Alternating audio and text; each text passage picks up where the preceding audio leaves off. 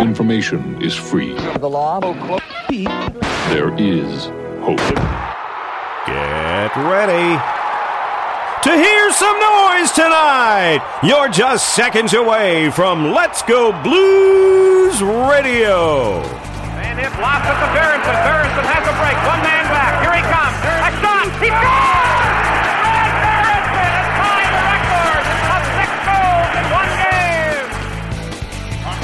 Back off and Chaney. Put one in front. Score! A shot. They score.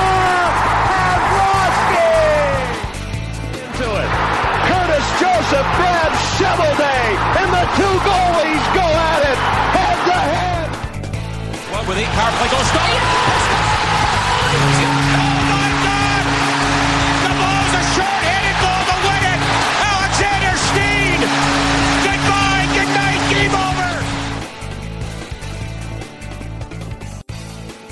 Welcome to Season 3, Episode 7 of Let's Go Blues Radio, recorded live on Thursday, April 28th, 2015.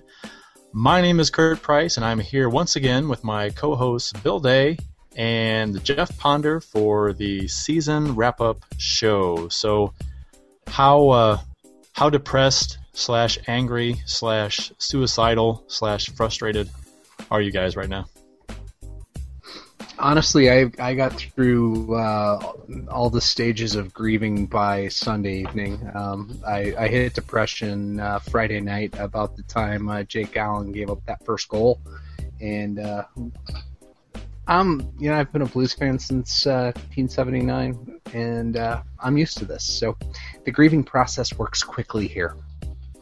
Yeah, and, and for me, honestly, I, uh, you know, I, I, mentioned this on uh, the morning show that I've been on lately, and uh, it, it's um, it's really hard for me, kind of like Bill, to get that upset with this. Um, and a big reason is just because I okay, so my my birthday is on April 25th. Um, that is a day the Blues lose every time they play. Uh, April 24th and April 26th also happen to be days that they just seem to lose. So I'm used to disappointment on my birthday. Um, and uh, the the final kick in the nuts for me was April 25th, 2000. Do you guys know what happened that day? April 25th, 2000. Um, Oh, that was the uh, the uh, the Sharks. San Jose Sharks. Sharks. Owen Nolan scoring the goal from the red line. Uh, That was, the, I was, that was the game Bill punched my floor.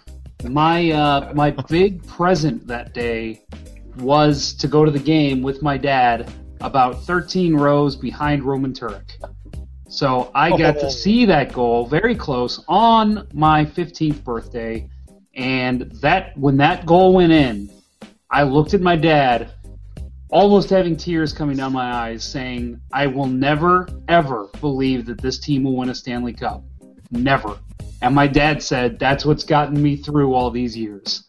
And we both, to this day, when they lose, we don't get upset anymore. Um, they lost. Uh, honestly, when I had my biggest upset moment was probably Game Five when Jake Allen gave up that goal in the first period. Just you know, not to get too much into this, but that was when I was like, "This series is over. It's done." And it was just one of those things where I kind of just kind of washed my hands and said, "All right, let's let's uh, look forward to next season." And uh, that's what I did. Honestly, I, I really hardly grieve anymore, and it's uh, it's kind of sad that it's gotten to that point. Well, in this episode, we're going to discuss uh, the failure that is your St. Louis Blues, and it and it it it pains me to say that. It really does because I I like you guys and like many other people, we you know we live and die with this team. You know, I've I've poured my heart uh, into supporting this team. Uh, you diehard fans know exactly what I'm talking about. There is a reason we say we won or we lost because the fans are a significant part of this team. Uh, without the fans, there is no game, and, and the Blues are on the verge of losing a lot of fans over their performance against the Wild in the first round of the playoffs this year. I've, I've heard so many fans say that they are just so tired of the same old song and dance. Uh, th- and this year feels different than in years past. You know, uh, and, and fans want heads to roll and they want blood and a lot of it. And the Blues need to be very careful what moves they do or don't make over the offseason because if they if they play this too passive, you know, whether that be right or wrong, Blues Nation is going to burn the city to the ground. And uh, you know, if- Poor if- choice of words. Give me what's going on in Baltimore right now, my friend. well, and what happened in Ferguson. But uh, you know, to put things into perspective about what's really important, sports. you know, screw Ferguson, uh, screw Baltimore, but uh, we're talking we're talking hockey, and that's what's important. Wait, hey, so I want Uh, to just jump in really quick. Uh, Mark Giannotti, I'm guessing, I'm probably saying that wrong, joined us for a minute and then he left. Yeah. So, Mark, please, if you're listening, jump on. We want to hear what you have to say. Yeah, jump back in and uh, uh, introduce yourself, and we'll uh, we'll have a nice chat. Um, maybe he's having Bill syndrome, where he's having trouble connecting. Possibly. So yeah, but uh, uh, speaking of which, it's a good segue, a perfect segue. Couldn't get any better. You know, join us live on the air tonight. Uh, vent your frustrations. You know, I tweeted out the link uh, right when we started the show, uh, so you can join us live on the air. You just need a microphone and headphones, please. Um, so we'll listen to your rants and uh, just we'll put this out there. If you were the GM, what would you do? Or if you were Stillman, would you get rid of uh, Armstrong? You know, what would you do? What do you want the Blues to do? So you can also tweet us during or uh, uh, after the show um, at uh, just include hashtag LGB Radio in your tweet, or you can always send us an email at uh, radio at letsgoblues.com and visit the letsgoblues.com forums to discuss hockey with other Blues fans in our community. Uh, we've been doing that since 2001, so please check it out. So I don't know. I guess let's talk about Game Five. Um, Bill and I, uh, I assume you were there, Jeff. Yes. Yes, I was there. Okay, so uh, all three of us were there, and I quite honestly, you know, this game uh, started off great. Started off a continuation from Game Four, and they had a, a couple of really good chances to score early. They didn't do it, but then they got on the board first. You know, Tarasenko on a great pass from Steen, uh, uh, backdoor off of uh, Dubnyk's skate and in and we're up one nothing, and the crowd is going ballistic. Uh, every team that had scored first in the series had won the game. You know, if you scored first, you won the game, and every the first four games of the series, you're thinking, okay, let's hope that trend continues. They're playing great. Let's score a couple more, and just you know, the the series is almost over. And then, like you said uh, during the intro, Jeff, the the goal by Allen. Yeah, well, before we get to that, I was going to say that the Blues were out shooting the Wild eight to nothing before that Yeah. goal went in. They they scored the goal by Tarasenko. They just came off that game where they scored six. It it just felt like it was destiny. This team was going to just keep rolling and keep rolling, and and spirits could not have been higher right before that goal went in. It was pandemonium at Scottrade Center. Everybody just felt it. There was electricity in the building. The the amazing video that they put on before games in Scottrade, and uh, just the way the team was playing, the way they were skating, the pass by Steen on the Tarasenko goal. I mean, everything just looked to be going the Blues' way, and and it just even in the press box, I was sitting next to a couple Wild members, uh, media members, and one of the guys, I heard him look over at the other one and go, "This series is over. St. Louis has it." I mean, it it felt like it was a done series. The Blues were going to play the Blues game, and that was it. And then this goal went in, and everything changed. Yeah, and it wasn't. I mean, and I would imagine if it would have been a nice goal, maybe that changes something. But this, that goal, and I don't think that it, that goal really killed the Blues too much in that period because they did play well after that goal was scored. But to me, that goal significantly changed things for Minnesota in that Yes. period. Agreed. They got they they got their heads out of their asses and they played much better to finish that period off. Uh, the, the you know the, the uh, you, you said eight to nothing were, were the shots before that goal went in, and uh, you know the the shots for the period were 12 to three. So the Wild were held to three shots in the period, and uh, so you're thinking, okay, you know that was a, a bad goal by Allen. Uh, hopefully, you know the, the the trend continues. That if the this the Blues keep outplaying the Wild like this, then things will be fine, uh, which we've said before in this series. And uh, but just I mean the second period did not go at all like the first. Uh, so I, it's just so it was like a, a, a I don't want to blame I, I'm not blaming Allen for the series loss, but that was for me the the turning point in the series because the Blues had wrestled the momentum back and they were on a roll, and for whatever reason, you know, and it shouldn't have. It shouldn't have been the reason. You know, one bad goal should not get a team down. You know, in a two-two series tied at one, that's ridiculous. Yeah, I agree. I mean, that, that the the problem isn't that Allen gave up a weak goal. Yes, he it was weak. He should have had it, but at the same time, there you know just people say that when the team's down, you expect your goalie to step in and, and make a big save to change the momentum. Well, you know what? It goes both ways.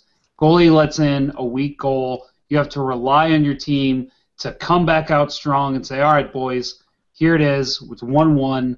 Let's take this game back." and come out and either just have a, a couple dominating shifts in a row or honestly score a goal or uh, have a, a big hit or something to get the momentum back. And it just never happened for the Blues.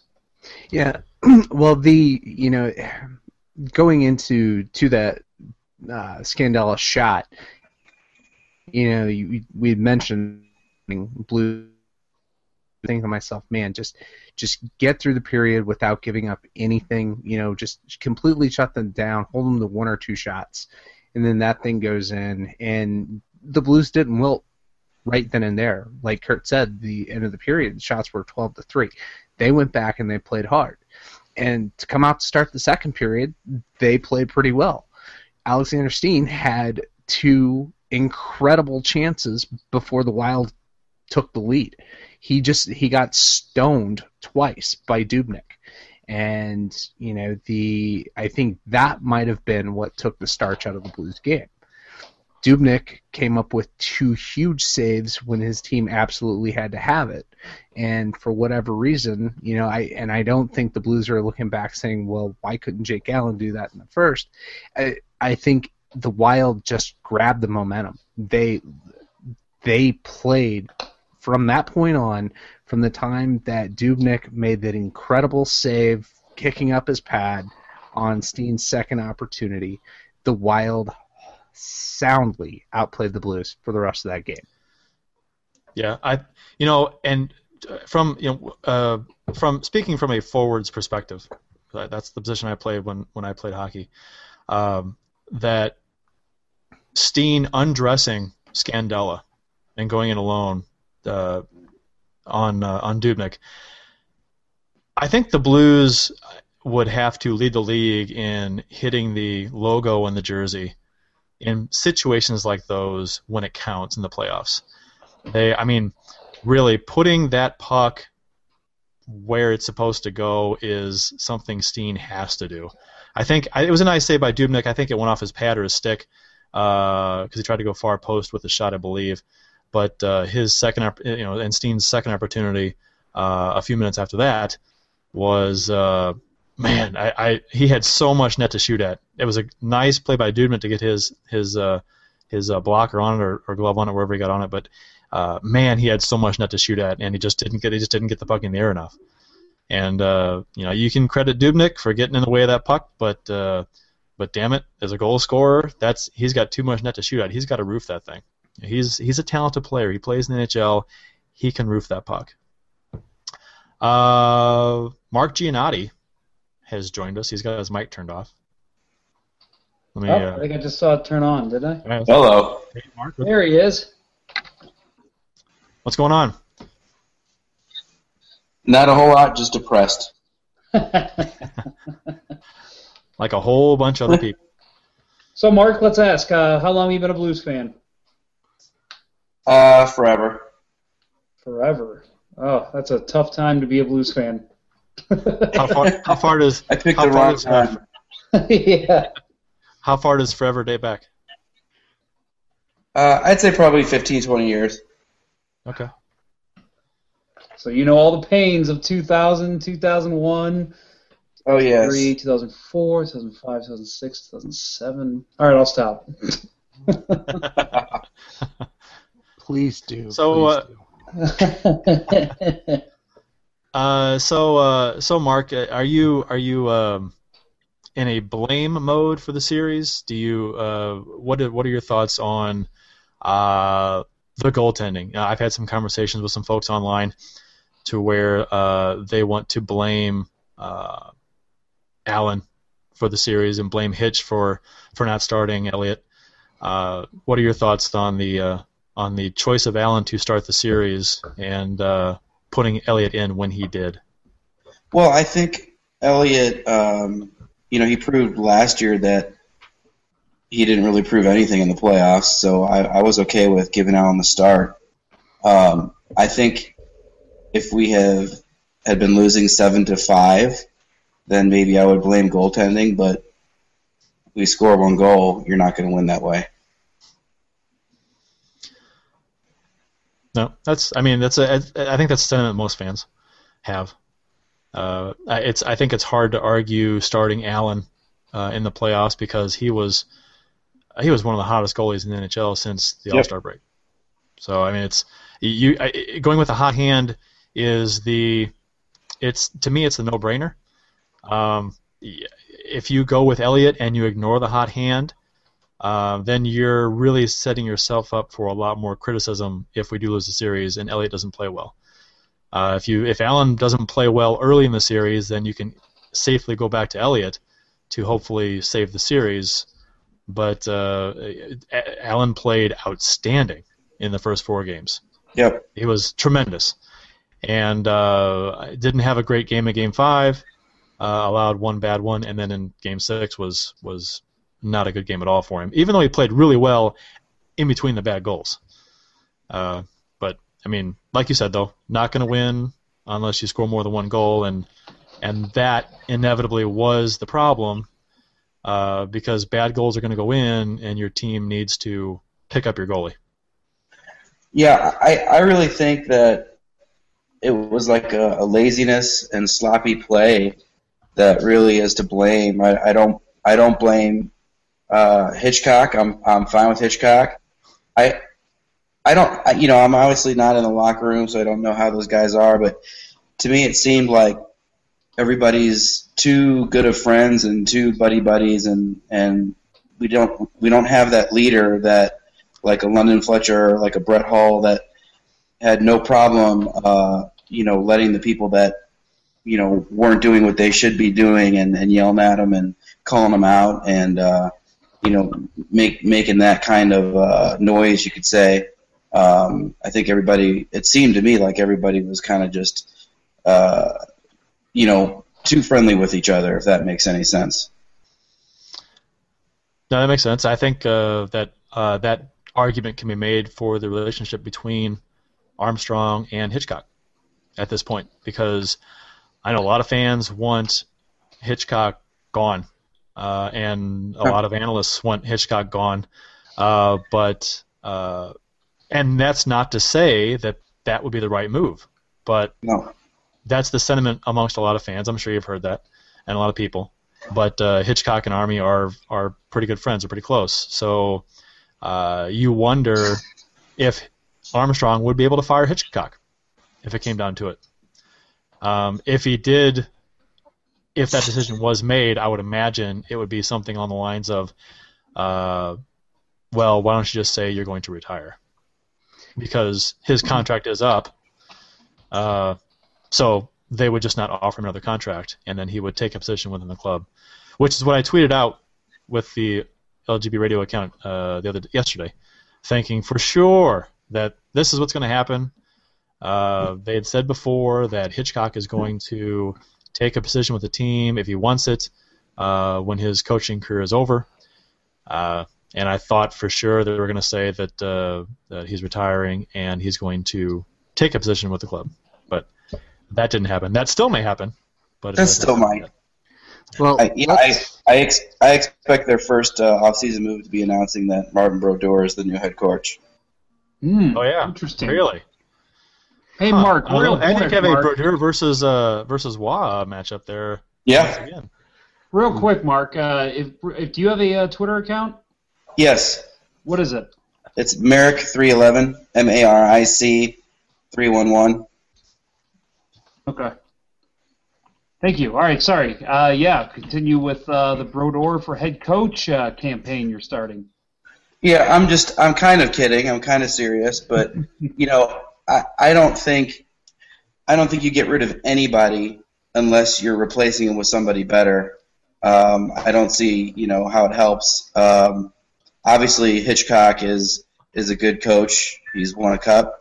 Um, he, I think he knows what he's doing. Um, I, I, I, I still am leaning towards, you know, blaming it on on the players and not having that. You know, can we get like Claude Lemieux back? It seemed like anytime that somebody wanted to win a cup, they'd just go get Claude Lemieux and, and they'd win a cup. the Blues tried that with Mike Keane. Didn't work out. That was- Yeah, that's true. yeah. Keenan brought in a bunch of guys. Glenn Anderson. Glenn Anderson was supposed to be the guy too. Hey, he wins cups, and that didn't work out either. Yeah, it's because he did. Well, uh, Well, they- was they- Anderson was Anderson here when Gretzky was here? Uh, I think he was already gone. Oh man, um, I think he was gone the year before. I think. So, uh, so we've got uh, uh, Mark who uh, wants to retain Hitchcock. Uh, so, Mark, what would, as far as if, so you say that you think the players are to blame, and and that's a, I mean, I think there's a lot of blame to go around, but uh, uh, so who would you like to see go from the team? Who's not pulling their weight to the point Well- where you you ship ship them out? Yeah, I, I think it's it's I think it's it's the whole core. Again, you know, I'm I'm not um, I'm not making a move unless I can you know trade him and get somebody back. But you know, I'd be I'd be looking really hard to to get rid of uh, Backes and Steen, Oshie, uh, Jackman, uh, Berglund. I th- I mean. It's. It, I think it's a whole group of players that are, are way too comfortable with losing. Well, well, watch out because Jeff Ponder might just you know come through your computer and just drop the gloves. You you don't talk about Patrick Berglund like that. Uh, I will say though, uh, as much as I do like Patrick Berglund, and, and thank you for pointing that out, um, I uh, I do will agree that at least and stop laughing, Curt. God, come on. I can't help it. I think um, Mark's laughing too. I agree. The core definitely, and I said this actually after last season.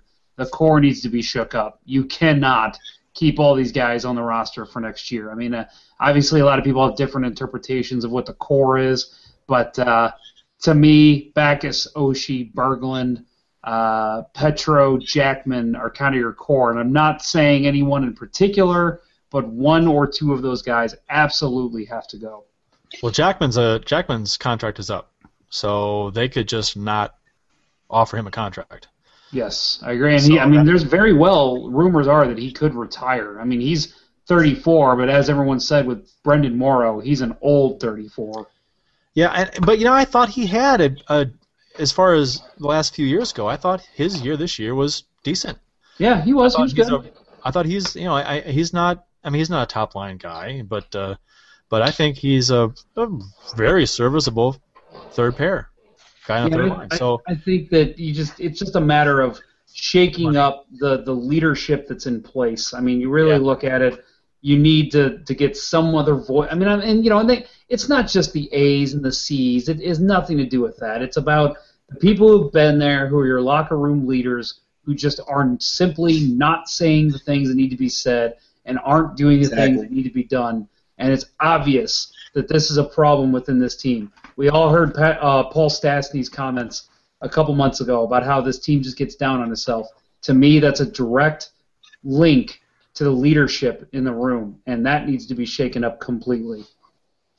I think of the three of the the quote unquote core that you know the Oshie, Steen, and Backes. I think I would retain Steen. Uh, I but of uh, you know, and I have an Oshie jersey, So I am a fan, but uh, I I can Oh, I'm a totally huge Oshie fan. I can totally see him him getting shipped out. I think one reason is I think they could get a ton for him. Yeah, Uh, the think name could probably get recognition more than alone. he's actually worth. What's that? the name recognition alone for Yeah. Oshie. I mean, Yeah. he's the anytime the Blues play a national game, he gets mentioned. There's always the the TJ Sochi talk, and you know I, I think that he probably is overvalued by other GMs based on what he did in the shootout in Sochi. So well, he yeah, is he, exploit he's that. a, he's a valuable commodity in that he does put people in the seats too. So I'm you know I know ownership wants to win, but they also want to make money, and like it or not, he draws fans. So that would be probably a slightly tougher sell than than dumping somebody else uh, prominently off the team, like a Bouwmeester. If they could move him, I'm not sure if they could, uh, unless they got. They probably couldn't get fair return for him if they traded him right now, in my opinion. Yeah, re- remember, I'm only getting rid of him if we get somebody better. So Okay. I, All right, it- so- I, I'm not. I'm not sure if, if we would be able to do that in with a in some cases. I don't know if we Right. fair return for Bouwmeester, but others I think we could. Hey, we want to point out that we have another person in the group with us. This is awesome. Eric F. Uh, he has joined the chat and he says Oshie doesn't have any playoff creds, but yes, can put butts in the seats. Eric, if uh, you have a microphone, go ahead and unmute yourself because uh, we'd like to hear what you have to say. Yeah, I've got the uh, control room up, so I'm gonna switch over to the chat here real quick. the thing that kills me, the thing that kills me is, is as soon as we let some of these guys go, you know they're going to go somewhere else and win the cup. That's and the way that's happened works, before. That's that's the way, especially Wow. with with uh, uh, you know Hull, Shanahan, uh, uh, go way back, Scotty Bowman, so and Quenneville, coaches, players, it doesn't matter. Yeah, we're the opposite of the Cardinals. It's it seems like you know the Cardinals will pick somebody up that's at the end of the career, and all of a sudden they're an all star with us. And we have these players that we we're like we're like the the minor league team for for the real hockey teams.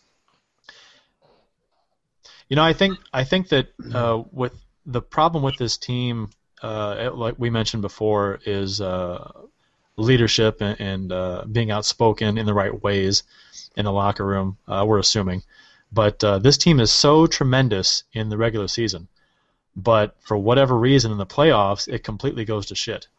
So I'm not sure, you know, and if and if and if Hitchcock doesn't have any answers right now. Backes was interviewed after the, the loss, and he didn't know why in the hell they they, they played the way they did. Uh, I don't know how people expect anybody else to figure it out if the people in the room don't know. But uh, to be, uh, seriously, I mean, if if, they, if if Hitchcock Hitchcock of anybody should you know and and Armstrong, the guys who are there every day with the team every day, if they can't figure it out, then what the hell? Uh, I, you know, I, I I like Hitchcock a lot, but this is four straight playoff series losses for him with home ice advantage. So it goes back to round round two against LA uh, after we beat San Jose, and then against LA, and then against uh, uh, uh, Chicago, and now against Minnesota. So I think I'm not sure how many opportunities he should get, even though he has had the best record in the league since taking over the Blues. It's crazy. So And, uh, let's let's talk a little bit about uh, the press conferences. Um, Oh, boy. you- so you mentioned um, the you know Backes not having any any explanation, and I'll tell you, out of the uh, the four pressers that I watched, well, three, uh, the the um, Tom Stillman interview, and then the uh, Doug Armstrong, Ken Hitchcock, Kumbaya today, and uh, Backes in the uh, you know with the the media in the room today. The most disturbing thing to me was uh, was Backes. It was it it didn't seem I don't know maybe maybe it hadn't hit him yet, but it it just didn't seem like you know it was that big a deal. Um, you know he said the right things, but it, something about his tone he just seemed aloof and yeah, I'm I'm the one of the biggest. Are you talking about after the game? Right after the game? No, not not after press the conference. Today. Okay, today's okay. today's presser. So, I just I don't know. I I'm a huge Backes fan. I you know if I were to purchase an overpriced personalized jersey with a, a player's name on it, it would be Backes. But after after that interview, I'm or the press or whatever you want to call it, I I just I I'm starting to question. You know, is is he the leader? You know, is, is he the true captain? And let's think back to when Backes got named captain. We'd gone a spell without a captain, and uh, who was the previous captain before that? Eric Brewer. Eric That guy was awesome. Oh, he was great. I liked him so much. Oh man, I wish that they could have just named him team president right now. They need they need a statue outside Yeah. of Scottrade. They need him. a statue of Jerome McGinley walking him. or anyone. Rich Rich Peon could walk Brewer. Curt Price could walk him. I could. Without skates on on ice. So to Backes, Backes earns the captaincy through his play on the ice, and I, I don't know, you know, maybe he he you know, he's obviously he's he's Hello? a Oh, well, that Eric, we got someone Eric? joining in. all right, Hello? Can you guys hear me? Yeah, we hear you. We can. all right. Welcome. Welcome to the show. Yeah, thanks for join, letting me join. Sure thing. Phil, you want to finish your thought? Go ahead. Yeah, I'll finish my, my thought on, on David Backes here, in that, you know, he his play on the ice, he he seemed like the logical next leader of this team, just based on the way he played, and he's obviously a very intelligent, smart, well-spoken person. So he he seems to have all of the you know the outward characteristics, but once that door is closed, i you know, to I think Jeff, to your point earlier, i is he the guy that's going to get in somebody's face, or, or maybe this is Mark? Is he going to be the guy to tell somebody that they're fucking up and they need to stop? Whoa, F word. Whoa. This is I don't think he should right use, here. I don't think he should use that kind of language, but No. not in a locker room situation. Let's not get crazy. Okay, sounds okay. for So, so is David Backes the guy that's gonna get into, you know, to Steve Ott's face and say, "Stop stinking up the joint, you hoser! Just stop it! You're embarrassing us all." I still think That's, Hoser's that's exactly what I was saying before. Yeah. I, you know, I wonder. I wonder. I, I would. I would. Get, I, I don't know. I'm not in the locker room, and you know, few are, uh, except for the players and the coaches. But uh, I would. I would guess that if I had to say one way or the other, he is that kind of player. He would speak up, and he would. He would uh, uh, say what say what's on his mind. Um, I mean, hell, he does it on the ice. I mean, if you play that kind of style on the ice, uh, would you be a timid personality in the locker room? I, I, I would I would hope he would be that way. If he's if he's timid in the locker room, then I'm not sure why he would have the C in the first place anyway. But Sorry, again, I, I just want to point out that if you guys hear me laughing, it's because I'm reading the tweets coming into LGB Radio. oh, I've got I'm got covered up right now. Let me. It's all Hitch's hat. That's all I gotta say. that guy's something if we're else. gonna hey, if we're going down, we're going down in flames talking about Brewer. So might as well go down big. Go big or go home. Bergmans, don't forget that. I've, apparently, I've got a Bergmans with Patrick Berglund. You know, I speaking of speaking of Backes and speaking of Oshie and Steen, I, I think the Blues have the market cornered with likable fan favorite type guys. I mean, Steen and Oshie and Backes, they're all very likable guys. Very, uh, I mean, you talk about all-time fan favorites with this organization. They are up there, um, all three of them. But how long do you hold on to those guys when they don't produce in the playoffs when it's important? So, I so you know, Eric, if you're still there, uh, we asked. Uh, I asked earlier. Yeah, I'm still uh, here. you- okay. Uh, out of out of Steen, Backes, Oshie, and the core, uh, who would uh, who would you uh, look to move, and who would you keep? Um, you know, uh, just to give a little background, I've been watching the Blues for about mm, 15, 20 years since I was a kid. But uh, anyhow, uh, I've watched pretty much every game this season and the last couple seasons, and just watching some of the, the, the players that the ones that I would probably move. Uh, Berglund, I, I, like Berglund. I know he's a possible fan Yeah. favorite, but long story short, he's just been an underachiever to me, and I think that if he went somewhere else, maybe he would have the ability, opportunity, maybe to peak. Um, I think he would be probably my number one. Uh, I, I love Oshie. I know you guys talking about having an Oshie jersey. I have an Oshie jersey as well, and uh, I like the guy a lot, but I just don't, his playoff he disappears. I think he's like a minus ten in the playoffs. I'm just, I think myself and a lot of the other fan base, probably the people I've spoken with at work, are just are ready for a little bit of a change. So maybe package him and Berglund because I don't know if they have no trade clauses or not, but package maybe them up, get them on the move, and then uh, Backes.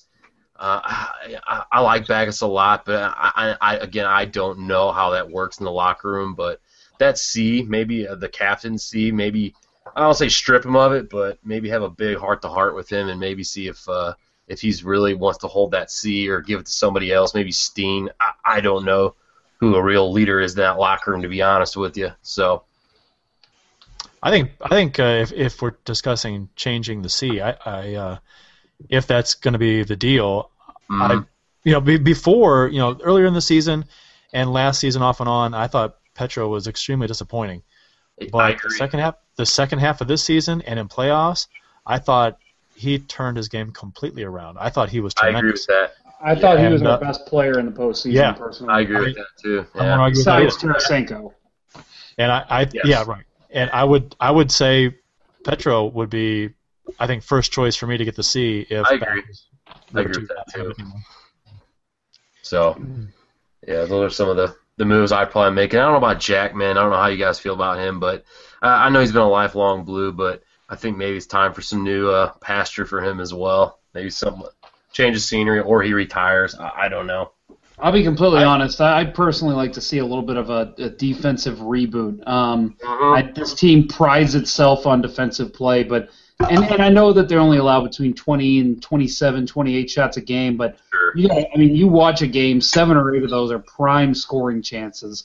I just think that Yeah. there's a lot of guys that could be moved, and and it's not that they're bad players. I just think that maybe they don't fit the system or they don't fit with their defensive partner or whatever it is. But uh, I would personally, one of the moves I would make, and, and obviously I know nothing compared to guys like Doug Armstrong, but uh, I would I would look to, to go ahead and let Jackman move on and maybe uh, let Absolutely. Lindbohm just step right into his spot.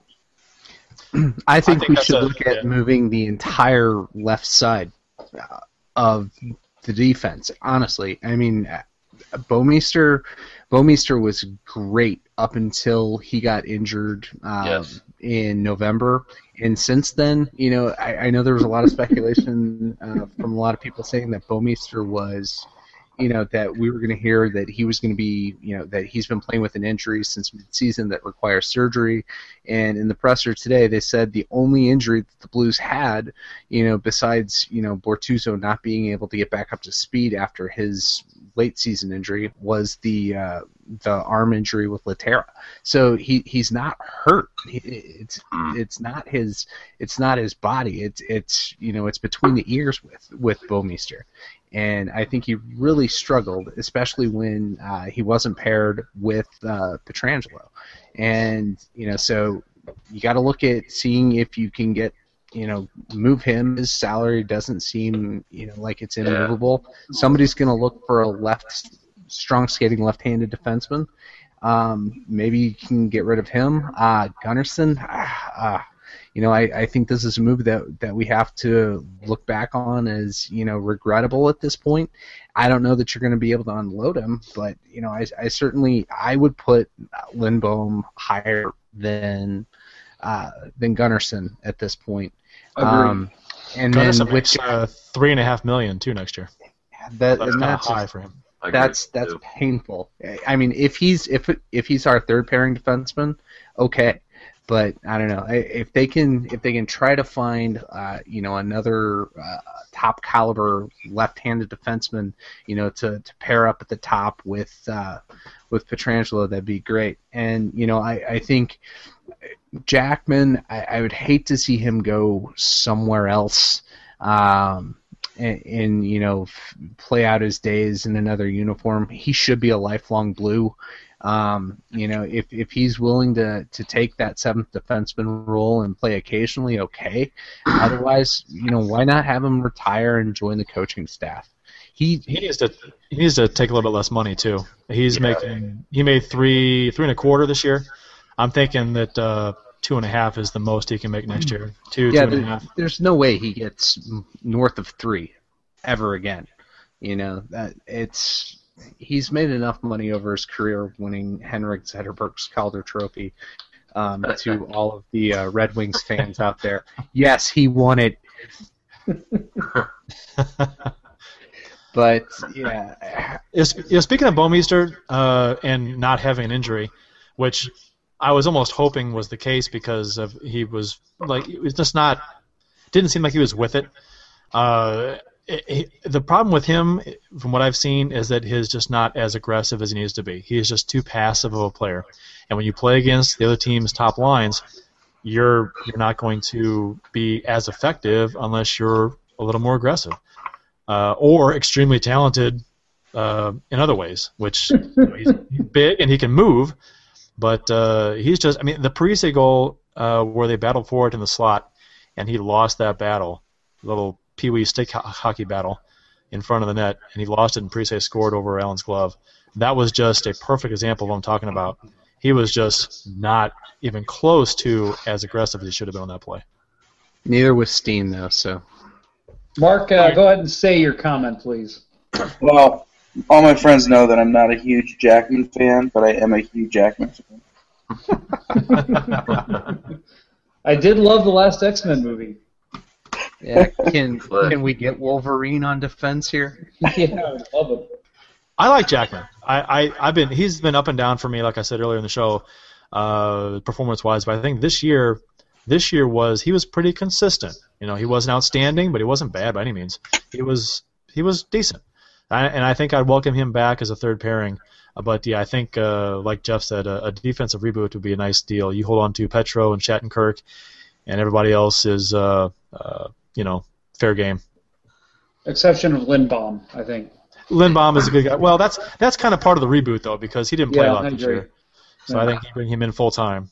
And I'd be fine with holding on to Butler as our number seven if he's okay with that. Uh, Not a Butler number guy. seven. Uh, well, you know, if you can get, uh, what do you guys think of Oduya signing him? Mm. Well, the problem is, is if you, you, I mean, I know that you said it, but we absolutely have to get rid of some salary on the back end. I mean, you got to figure McCulloch's gone. Um, You know, Jackman if he goes, but you got Bouwmeester making so much money. You mentioned Gunnarsson making too much money. Uh, right now, they cannot take any more defensemen. But uh, I would say, you know, yeah, if they could get a guy like Oduya after making a couple other deals, yeah, why not? He's a smooth skater, and he'd probably fit our system pretty well. Yeah, I'd like I, to- I, I'm a fan of his games, so I wouldn't, I would definitely not mind seeing him uh, in our uh, top four. I'd like to see uh, Bortuzzo maybe stay too. I don't know what kind of demand Yes. his money Yeah, is, I- but I think Bortuzzo, if Jackman doesn't stay, or I'd like to see you know Bortuzzo back there. He's, he's a big body. I mean, I know he might not be the fastest back there, but you know if he can pin people to the boards, I think he's going to be maybe a little bit better than Jackman at that particular. I agree. Actually, I, I forgot Bortuzzo. I'm all He with made, you on he bringing him back. s- he made 650k this year He'll get a raise. free agent. So I think you could bring him back for about the same, maybe a little. Well, you could probably he'll probably get a little raise. He's a restricted free agent. You could probably get him for up Uh, in, you could probably get a bridge deal, maybe eight hundred thousand a year, which is a I'd be good deal. that. yeah. Not bad. Yeah. And and Armstrong today said that you know he definitely wanted to bring him back in the fold. But I guess that let's let's take a pause here for a second and uh, just everybody you know all uh, all of us who are on here tonight let's let's go and do a, a poll. Um, should Doug Armstrong be retained as general manager of the St. Louis Blues? let's go in order of the how they appear in the bottom. So, Bill, you go first. All right. I say I'm on the fence on this one. Uh, if if Oh come I, on! You can't come wait up wait with wait wait if if I if I had to say yes Didn't or no, you want the poll? I, I do. I do. He loves the poll. Oh, Whoa! Wow. All right. I see where this is going. I love No, you. I I'd say I'd say he has he should go at this point. Um, you know his his moves. He hasn't made the right moves at the right time, and he doesn't understand the goaltending position well enough. Um, I, I think uh, the worst blunder he made was the Halak for Miller trade. Um, I think that uh, things could have worked out differently had we not gone all in with Ryan Miller. I think we gave up way too much, not just Halak, but the first round pick. But uh, yeah, so push comes to shove, I say Armstrong's gone. Who got rid of Ben Bishop? That was, That was Armstrong. no, no, that was uh, Ben Bishop. Was it Armstrong? Multiple, ben Bishop mul- was yeah, Armstrong. yeah, Was it? multiple multiple GMs got rid of Ben Bishop. So Sure. did Brian Murray in Ottawa. So There was there was no there was a log jam here. Someone oh yeah, at the time he- well, at the time uh, you know I think I don't think anybody was was complaining about that move too much because no, who no, else we had. absolutely not, absolutely not. So Mark, what do you think? I think um, I think you're right. I think I think he doesn't understand the importance of the goalie position, and I don't think I don't think a tandem works. It it just doesn't work. I think you need a you need a number one goaltender, and and and I, I just I don't I don't think he stays. Eric, what do you think? Um, I'm I was I'm, I'm on the fence as well. Um, I know he's done some good things for the organization, but I think at the same time, I, I was actually a huge Ben Bishop fan when they let him walk. I, I know he wanted to play, so he's like, trade me or I'm gonna, you know, whatever. I want to get out of here. I want to play. But I think the whole goalie thing too. I think after today's remarks, I think were that you know he, he plans on playing a tandem again and.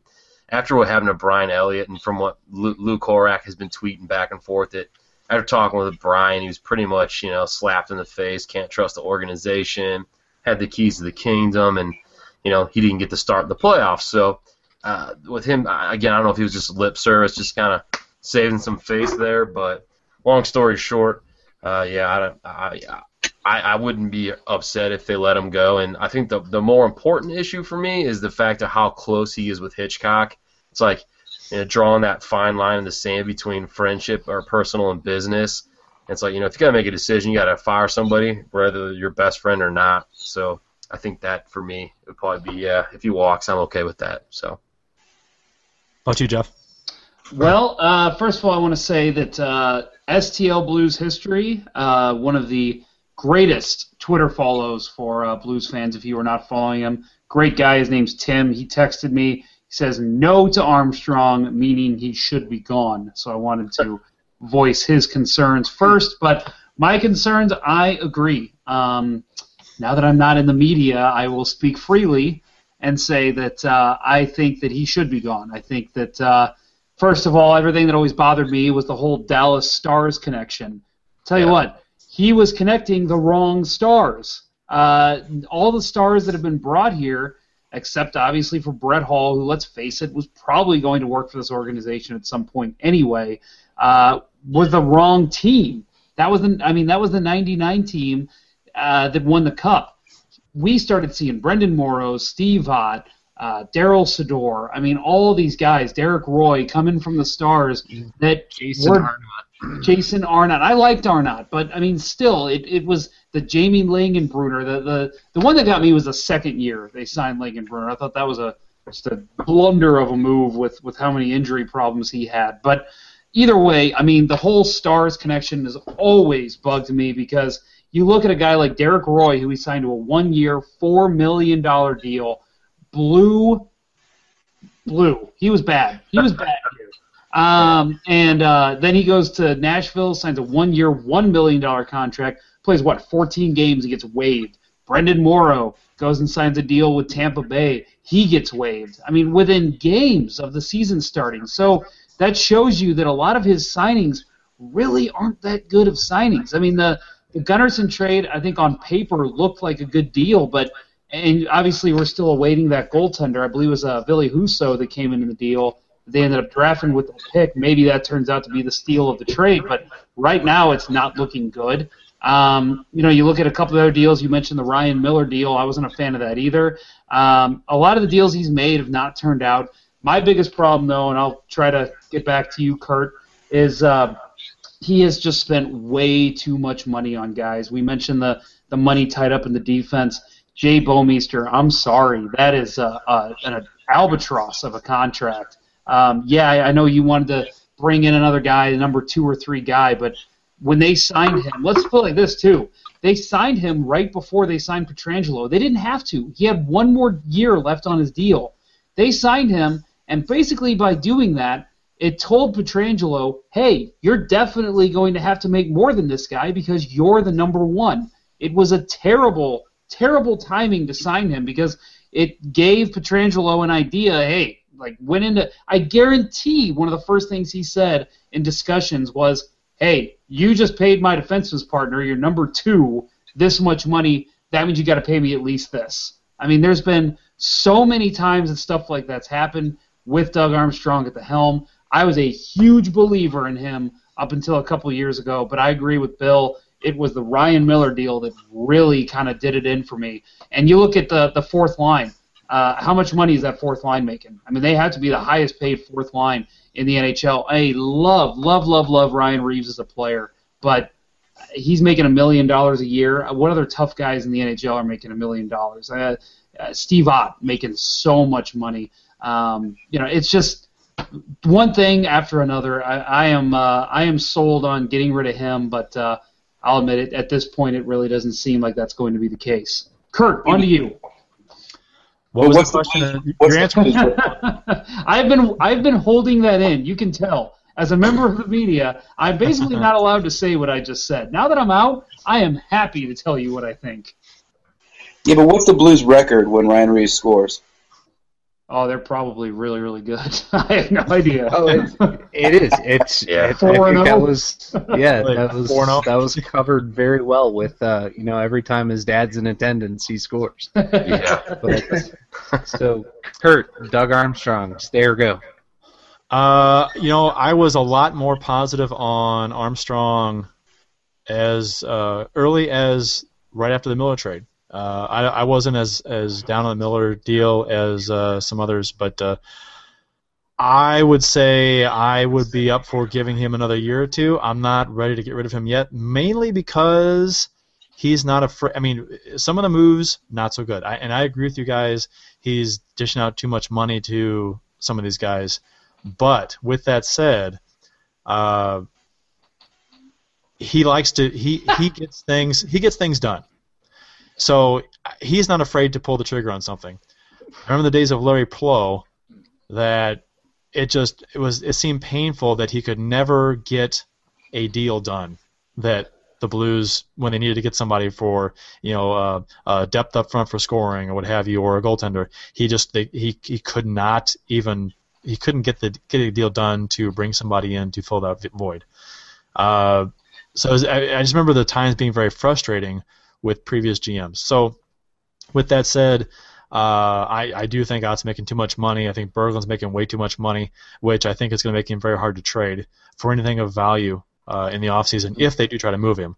Uh, so that's going to be a problem. Uh, I didn't like signing Ott for two years, which you know we have him for next year as well, and he's making what is it, uh, 2.6 million, which is uh, you know I, I think I remember the time I didn't want to see him make over two million, and that's another 600,000 that we don't have to spend on somebody else. So uh, I'm not saying that Armstrong has made uh, has been perfect. He's been far from perfect, uh, especially salary wise for players. But I think that uh, I do like the fact that uh, the effort is there and he does make moves to try to improve the team, unlike other GMs that may stand pat or may not be able to pull the trigger on something. He's not afraid to pull the trigger on something, which I can appreciate. Now, like I said, another year or two, and if things are still kind of going the same direction, I think I'm going to be, you know, I think a lot this offseason more than any other before, I think will may change my mind on that because there's a lot to determine. There's a lot of guys that could leave.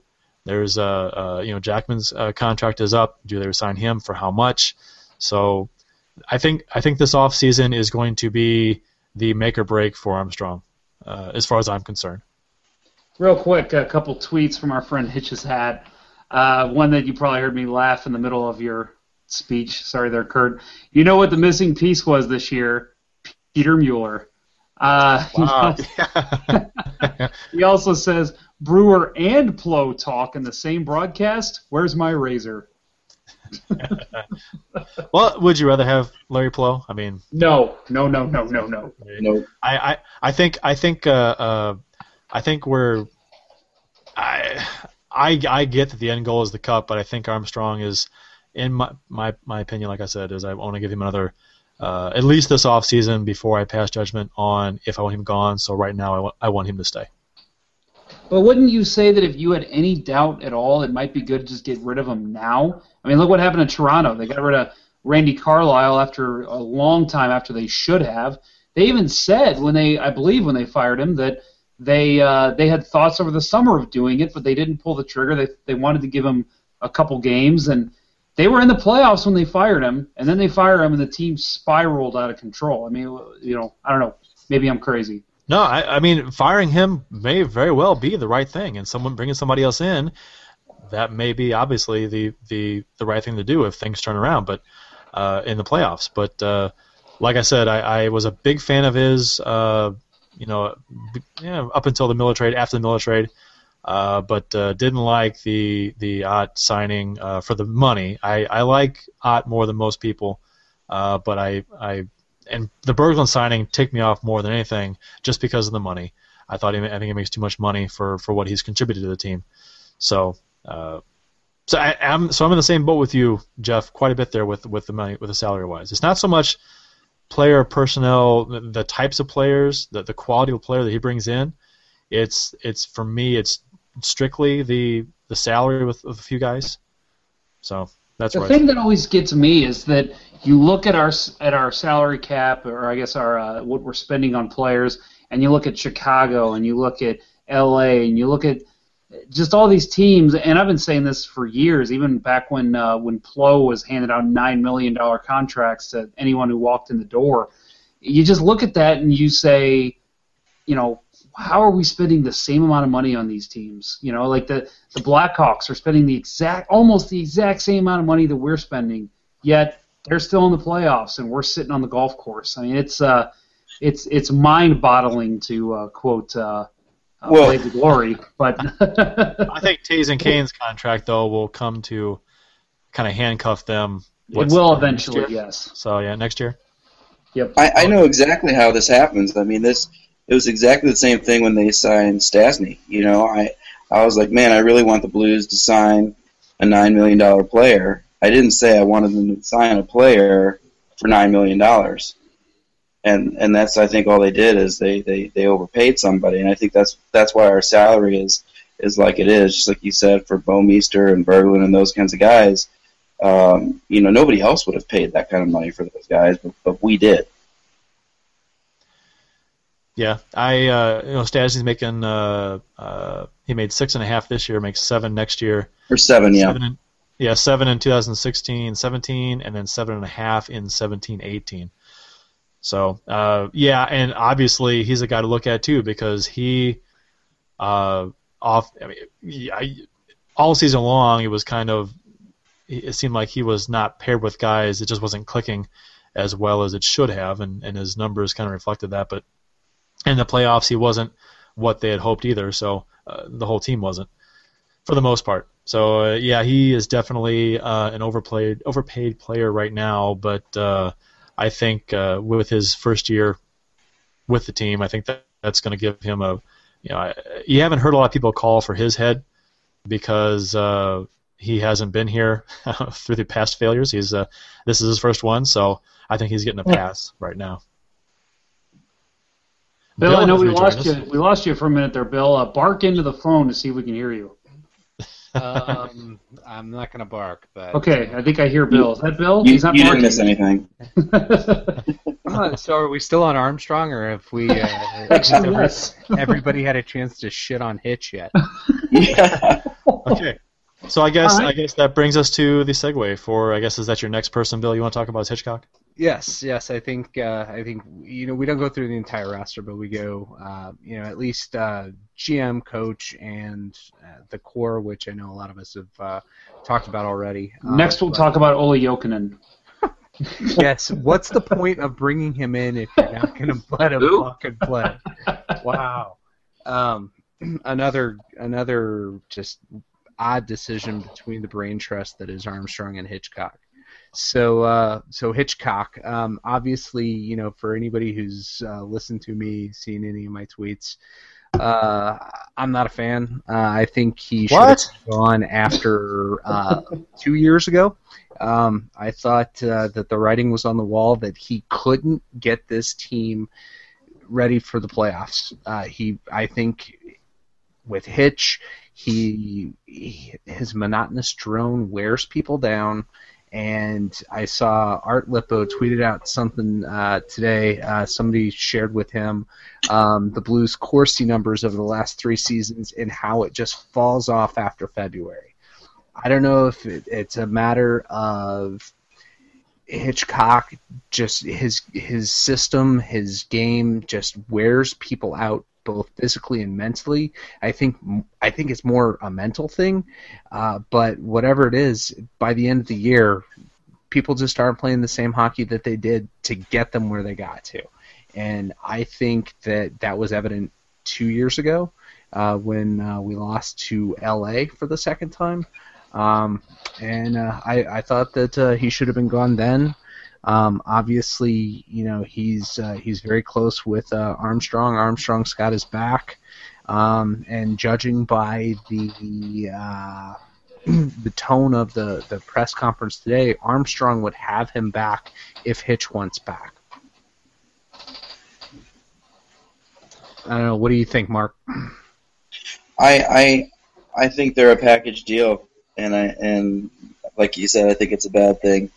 Um, I think I think they're not they're not they're not getting it done, and I agree. I think Hitchcock has a way of making the team these players play way above their potential, so they appear to be a really good team during the regular season and then it all just comes crashing down, and they don't have the talent. I mean, it seemed like it seemed like two weeks ago we had the deepest four lines of any team, and now all of a sudden we're pretty much okay to get rid of everybody except for Tarasenko.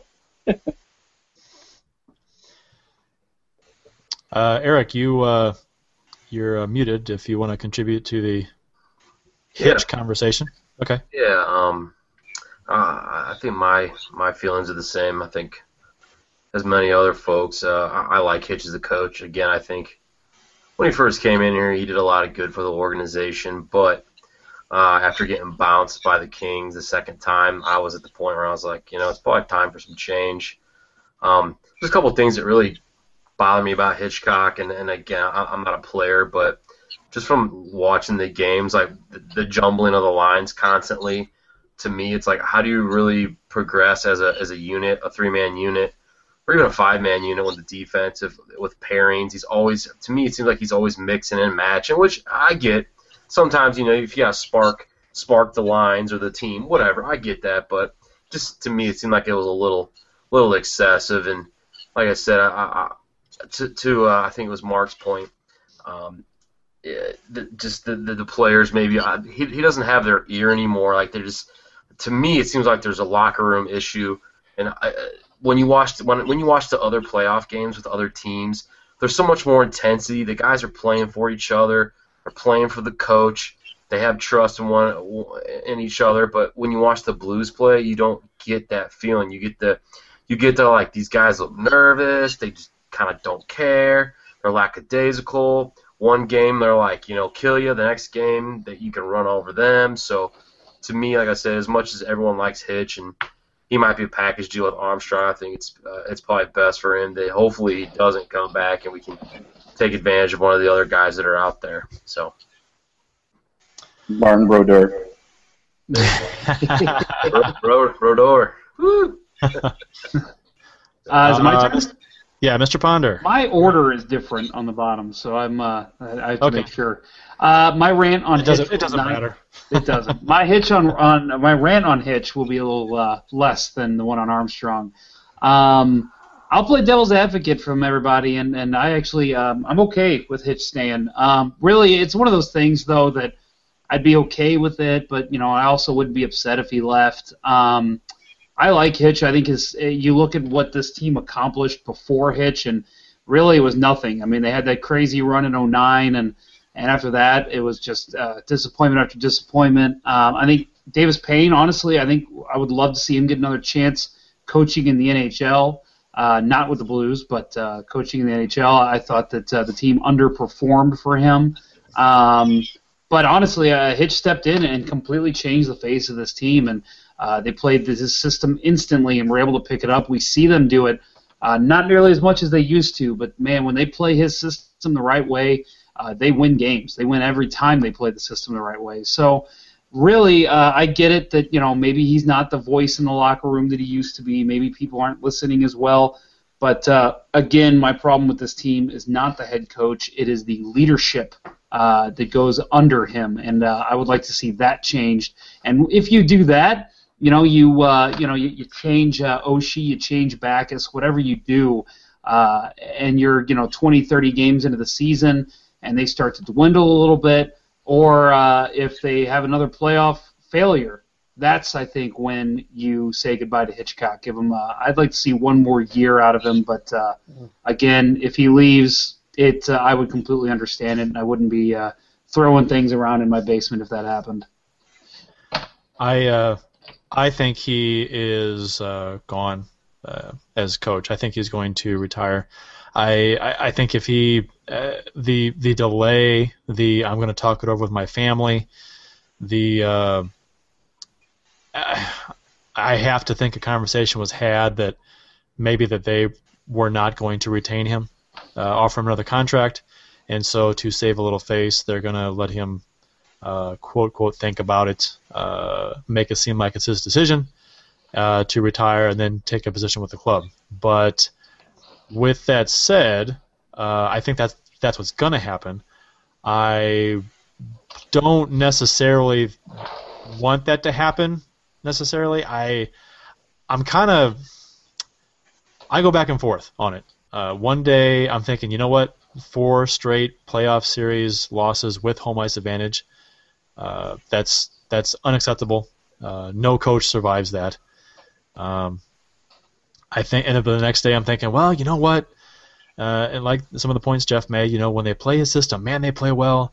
They play really, really well. They have the best record in the NHL since he's been here uh, in the regular season. Uh, the playoff success has not been there, uh, and it's a fear I have that bringing somebody else in um, when I think this team is very, very close.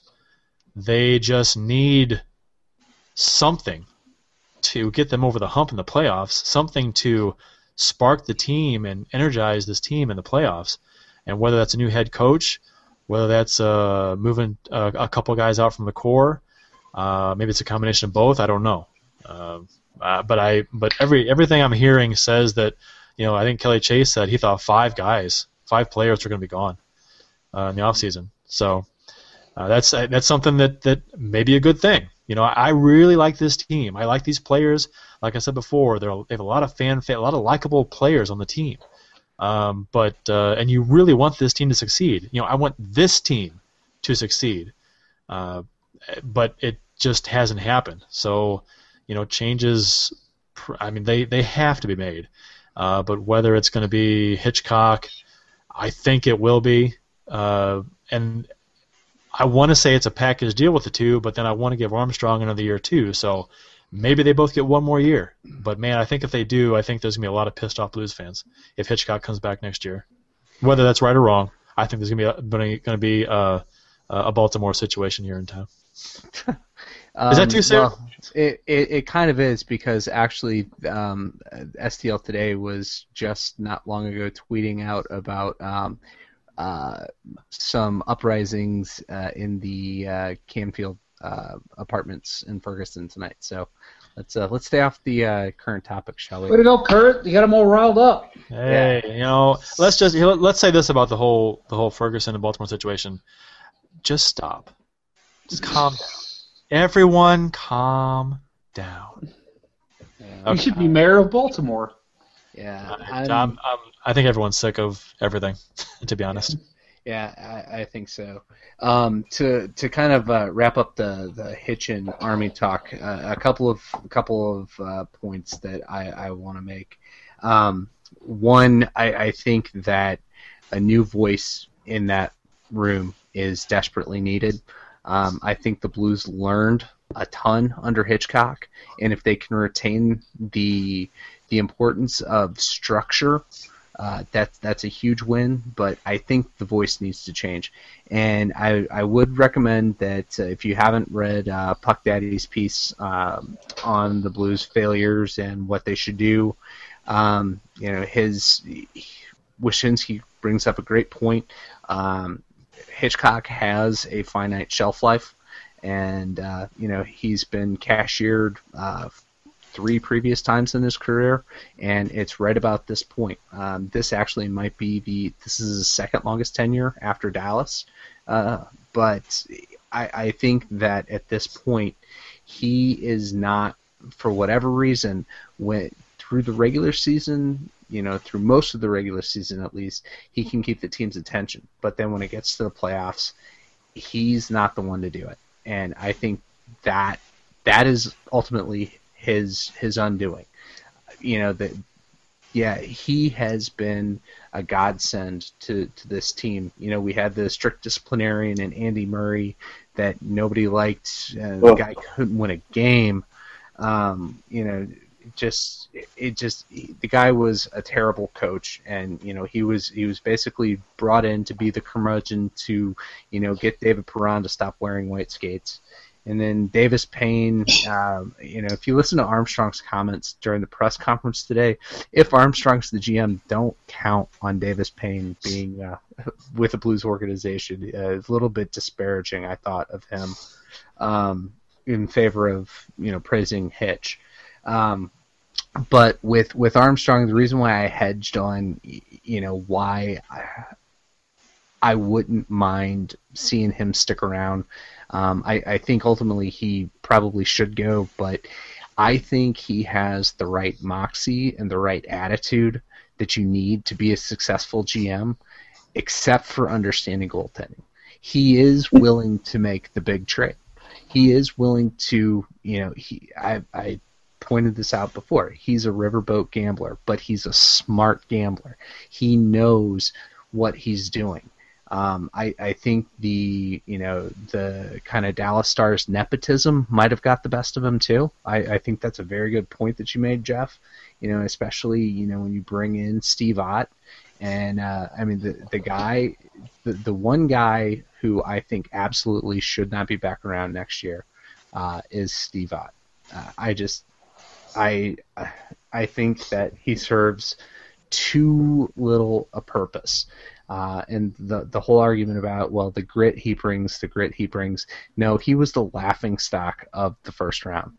And yeah, he got under the Wilds fans' skin, but he didn't get under their players' skin. So I don't think anybody would trade for him at his salary. I, it'd be interesting to see. So what if Armstrong they try and do with him. Yeah, so if Armstrong sticks around, he can do what he said he would do, and just put him on waivers, let him go.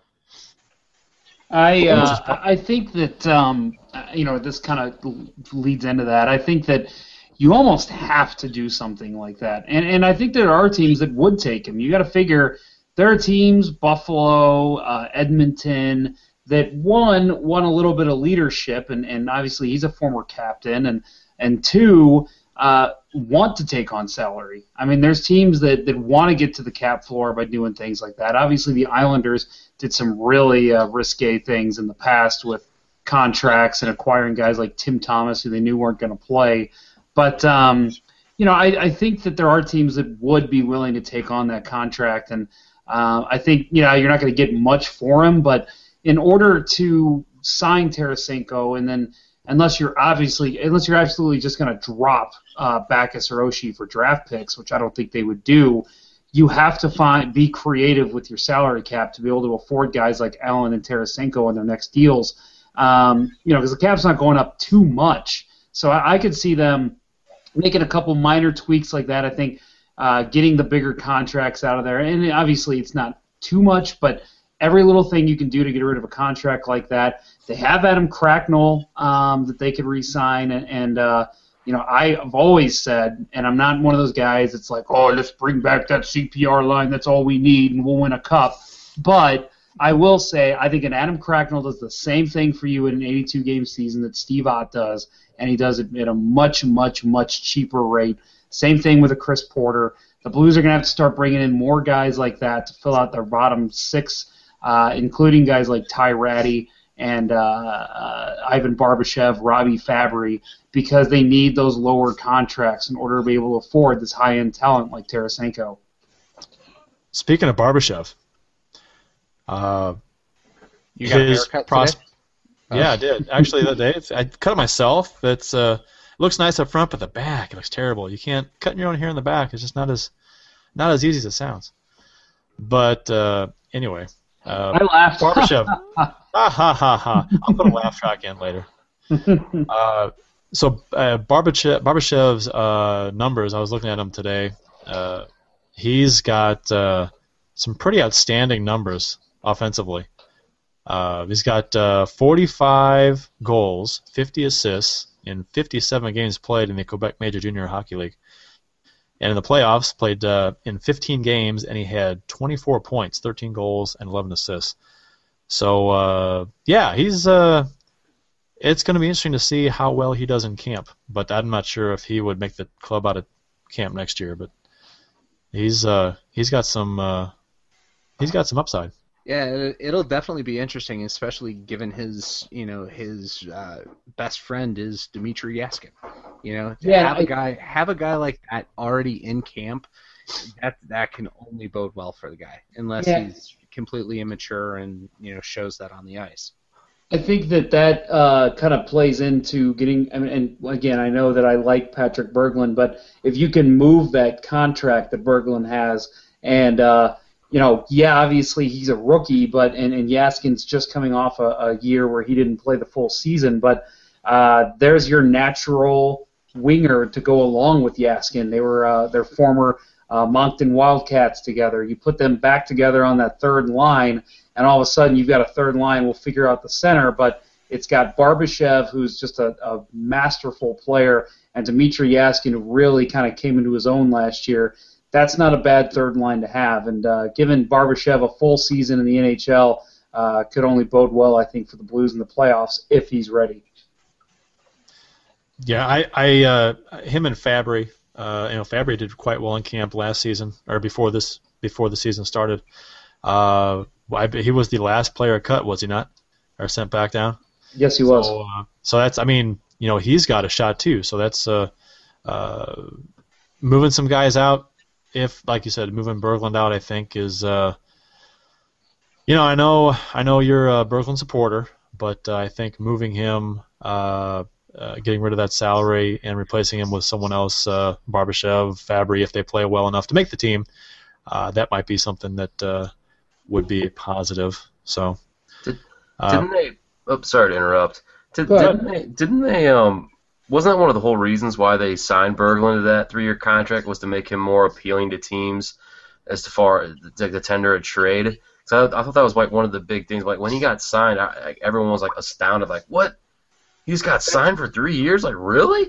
So is is there any truth to that? Do you guys know? Or There, uh, I mean, obviously, it's nothing the Blues are going to come out and, and Sure, sure. say, but I will say that um, from the dealings I've had, it, it's it was pretty evident that um, that was part of it. I don't think it was like uh we're going to definitely sign and trade, but I think it was one of those things where it was like, we'll sign him if we can trade him. That's great. If not, we've still got a solid player that knows our system. So it wasn't like uh, we're definitely going to move him, but it was something I know they were looking into doing. And I really believe they thought they had Spezza. I really think they thought Yeah, yeah. that that was going to be the deal because it came out after the Blues wanted both. They wanted Spezza and Stastny. So I think that uh, they went into that saying when they signed him, yeah, you know, we're, we're probably going to move him and get two top centers here. Uh, it just didn't work out. And, and again, I think it's one of those things where they were still happy that uh, they had Patrick Berglund under contract. Yeah, it seems it, it seems to me that he's making a little too much money though. So I think that's probably part of the deal. Maybe not. Like you said, some teams may want to take on salary, but he also has a partial no trade clause as well. There's Yeah. like nine. It doesn't kick in until to. July 1st, though. Yeah, and it's eight teams that he can't be traded to. So, Yeah. But can you imagine though, just to kind of go down the rabbit hole of had the Blues signed Jason Spezza, how do we hmm. afford Vladimir Tarasenko this offseason? yeah. You Good think question. you think you think Vladdy's gonna test the market and see if he can get the most money out of other teams, or do you think Nah, he's, he's- pretty loyal to the Blues? No, He's restricted. He's yeah, he's restricted. The Blues Okay. rights they'll match anything. They said that today. Um, you know that that's you know if Armstrong is is going to be the uh, the GM, but Right. anybody anybody in their right mind is going to sign this guy. He's he's on the upswing of his career, and just put together just highlight after highlight this year. Sure. I will tell you, you wonder. The, the team that Going to get scares me is Washington. That's the team that scares me. I know that they are, are up against the cap, but I really could see them making a big pitch for him, making a bunch of trades just to get him under contract. He's buddies with Ovechkin. They're they're you know obviously from the same country. I could see them really trying to to go with a, a top line of Backstrom, Tarasenko, Ovechkin, and just literally rolling out nine other dudes that are AHL players for the rest of their lines because that's all you need for offense. So you think they would they would give an offer sheet? I could see it. I'm not I'm not Man, saying oh, that they would definitely do it, but I'm just saying I could see it. That would boy, that would be that'd be enemy number one for the Blues if Washington went and did that because that's a Yes. that's Any- kind of an unwritten rule. You know, any team that makes an offer sheet on another player to drive the price up or to try and steal somebody, man, that's uh, I I get it's within the rules and everything, but that's just kind of something that uh, the teams don't really do. And it happened with uh, uh, Backes in the Backes. top Backes Vancouver. and Bernier in the Blues. Yeah. And then So, Shea uh, Weber was a big one in Philadelphia. Yeah, and there's always re- there's always repercussions. Somebody else they always seem to send an offer sheet back the other way for someone else the next year on the other team. So, uh, you know, payback's a bitch kind of thing. Yeah. I think with Berglund, I kind of feel like Chris Pronger needs to call him and tell him not to wait 12 years to start using his size. Well, I, yeah, that's that's been disappointing for me with Berglund is that, uh, and Bill and I talked about this and we laughed about it when we actually saw it happen. Uh, is that he Berglund has he's very predictable. Uh, doesn't cra- doesn't drive to the net. Uh, his play is if he's got the puck on the boards in the corner, he'll curl up the boards and look to pass to the point. If the point pass is not there, it's almost like he just kind of curls around and skates in a circle until something opens up uh, either a point a point pass or dump it behind the goal. That seems to be the play when they're set up in the zone every single time they have the puck. And he doesn't use. And we keep talking, and we keep talking about you know who to blame for this and that. Who do we who do we blame for Game Four and the way that we played, how well we played? I mean, what? Why can't we talk about that and and how to bottle that and and and get that back? Because obviously they had the ability to do it, and I don't think I don't think Minnesota folded that night. Um, I think we took it to them, and so how do we how do we get back to that? Because there was a couple games. There was a couple of those goals. I mean, don't get me wrong. The Blues severely outplayed Minnesota in that game, but a couple of them they were very bad goals that Dubnyk gave up. And I thought at the time, okay, Devin Dubnyk has arrived. This is who he is. This is who we're going to see. He's back to the way he's been Yeah. playing his career. But it did not happen that way the rest of the series. But I, I, I, I mean, you know, they it was the first game in the series that they had to that they had to win. I mean, they, they, they the word was jobs were on the line.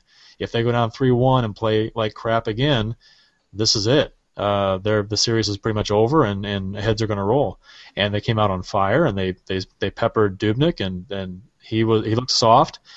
Uh, and so you thought things were going to turn around, but uh, but obviously that wasn't the case. And I, I, I can't tell you why they, you know, maybe Bill has a has a theory or or Jeff has a theory, but I what what worked in that game as opposed to other games, I you know I don't know. I think it's painfully obvious from today's pressers that nobody knows what the difference was, and that is why I have no confidence in in the overall leadership of this group right now. Uh, but primarily the coach. If the coach doesn't know what's working and what's ticking, why does he change the lines so goddamn often? And I'll I'll say that uh, when we we opened the show with this, but they uh, they played in Game Five the way they played in Game Four to open the game. I mean, it was a continuation, and it, to me, it's a confidence thing. It was uh, completely they they went out, they scored that quick goal. I mean, I think they came out in Game Four and said, "All right, guys, it's do or die right now. This is our Game Seven, and they really put it on the line. Ryan Reaves. I mean, it's a it's a kick in the teeth when the fourth line can come out and score a goal on you in one of their first shifts. So Ryan Reaves' goal, it really rejuvenated the Blues. It really put the Minnesota Wild in a funk. Then they just kept pouring it on. They kept driving the net. They kept playing hard. Game five came. They did the same thing. And I know that they played. They still played okay after uh, the Wild's goal was at uh, Scandella. Uh, after his goal in the first period of Game Five, but I just you could see the thunder and the, the drive and the force taken out of this team after that goal went in. I mean, as I said, they still played okay to finish the period, but they didn't have that confidence that they could just drive through the defense and get to the net and get a good shot. It wasn't there anymore, and it never ever came back. Game all the rest of Game Five, it wasn't there.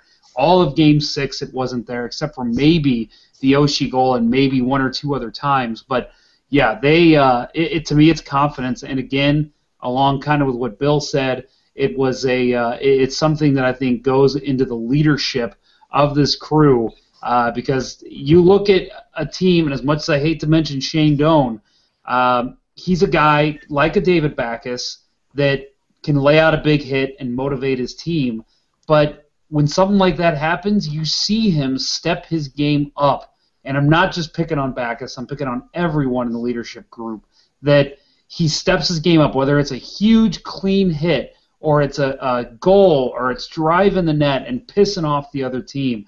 You don't see anyone on this team step up and do that. And to me, that's a huge leadership problem. Was it Shattenkirk that said that this team has a problem playing from behind, or uh, if the other team scores a goal to tie it, then they have a, they have a they have a problem with that. They like you said, it's a it's a it's a confidence issue. As far as oh well, here we go. They've caught us. They figured us out. We're done. And really, that shouldn't be the case. Was it Shattenkirk that said that, or was it uh, Stastny? Uh, that, that, I think it was Shattenkirk that said it recently. Stastny kind of Yeah. mentioned it a couple about a month ago. Yeah. So that I mean that's a that's a problem. I mean, if, especially in the playoffs when you're never out of it. I mean, look at Chicago. They came back from a three-goal deficit, a three-one deficit. Uh, they're down in the series. They uh, they they they came back and they and they, they took care of the uh, the Predators. So I that, that's the kind of that's the kind of thing you're looking for. The the never say die. They keep pushing, keep pushing until the series is actually over. Uh, That attitude. killer instinct. Yeah. Exactly.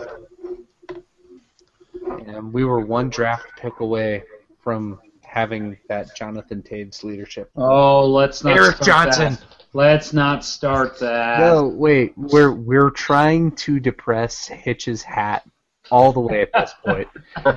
yeah, Larry Larry Pleau, Eric Brewer, Erik Johnson.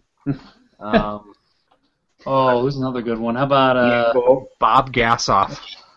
Oh, oh, oh man! Too soon. We're going Come dark on. here. We're going all the way dark here. Oh, that was too dark. How about Roman Turek or Brent Johnson? Ugh. Never go full dark. Never go full dark. Reinhard Davis. Bergevin. Marc Bergevin. Bergie. Yeah, yeah. See, I He was as- he was good in the locker room though. Yeah, he He was. and he's a great general manager. If if the Blues had their pick of GMs this year, if they could steal him away from Montreal, that would be awesome. But he's got the best gig in hockey right now. They could do what Rob Ford said. Did you guys see what he said on Twitter? No, but please please tell us because Rob Does it Ford involve a entertaining. crack pipe? Uh, it probably did when he tweeted it. Yes. Uh, he has been doing some Maple Leafs tweets lately, which have just been awesome. And uh, one of them was they should hire Mike Babcock not as the head coach, as the GM, and they should hire the head coach to be the one and only Mike Keenan. Oh, God. Yep. So you guys All want to do that one? How about that? Uh, no, I was gonna no. I was gonna ask you uh, ask you guys about the uh, I don't know if you guys were planning on talking about it, but the uh, the Tom Stillman interview he did yesterday. If you guys were all able to watch that, Yep. I heard it. I heard it. Yeah. I just I just had a, a maybe kind of get your guys' thoughts on that too. So after watching that, I mean, Tom obviously was pretty distraught. He seemed that way.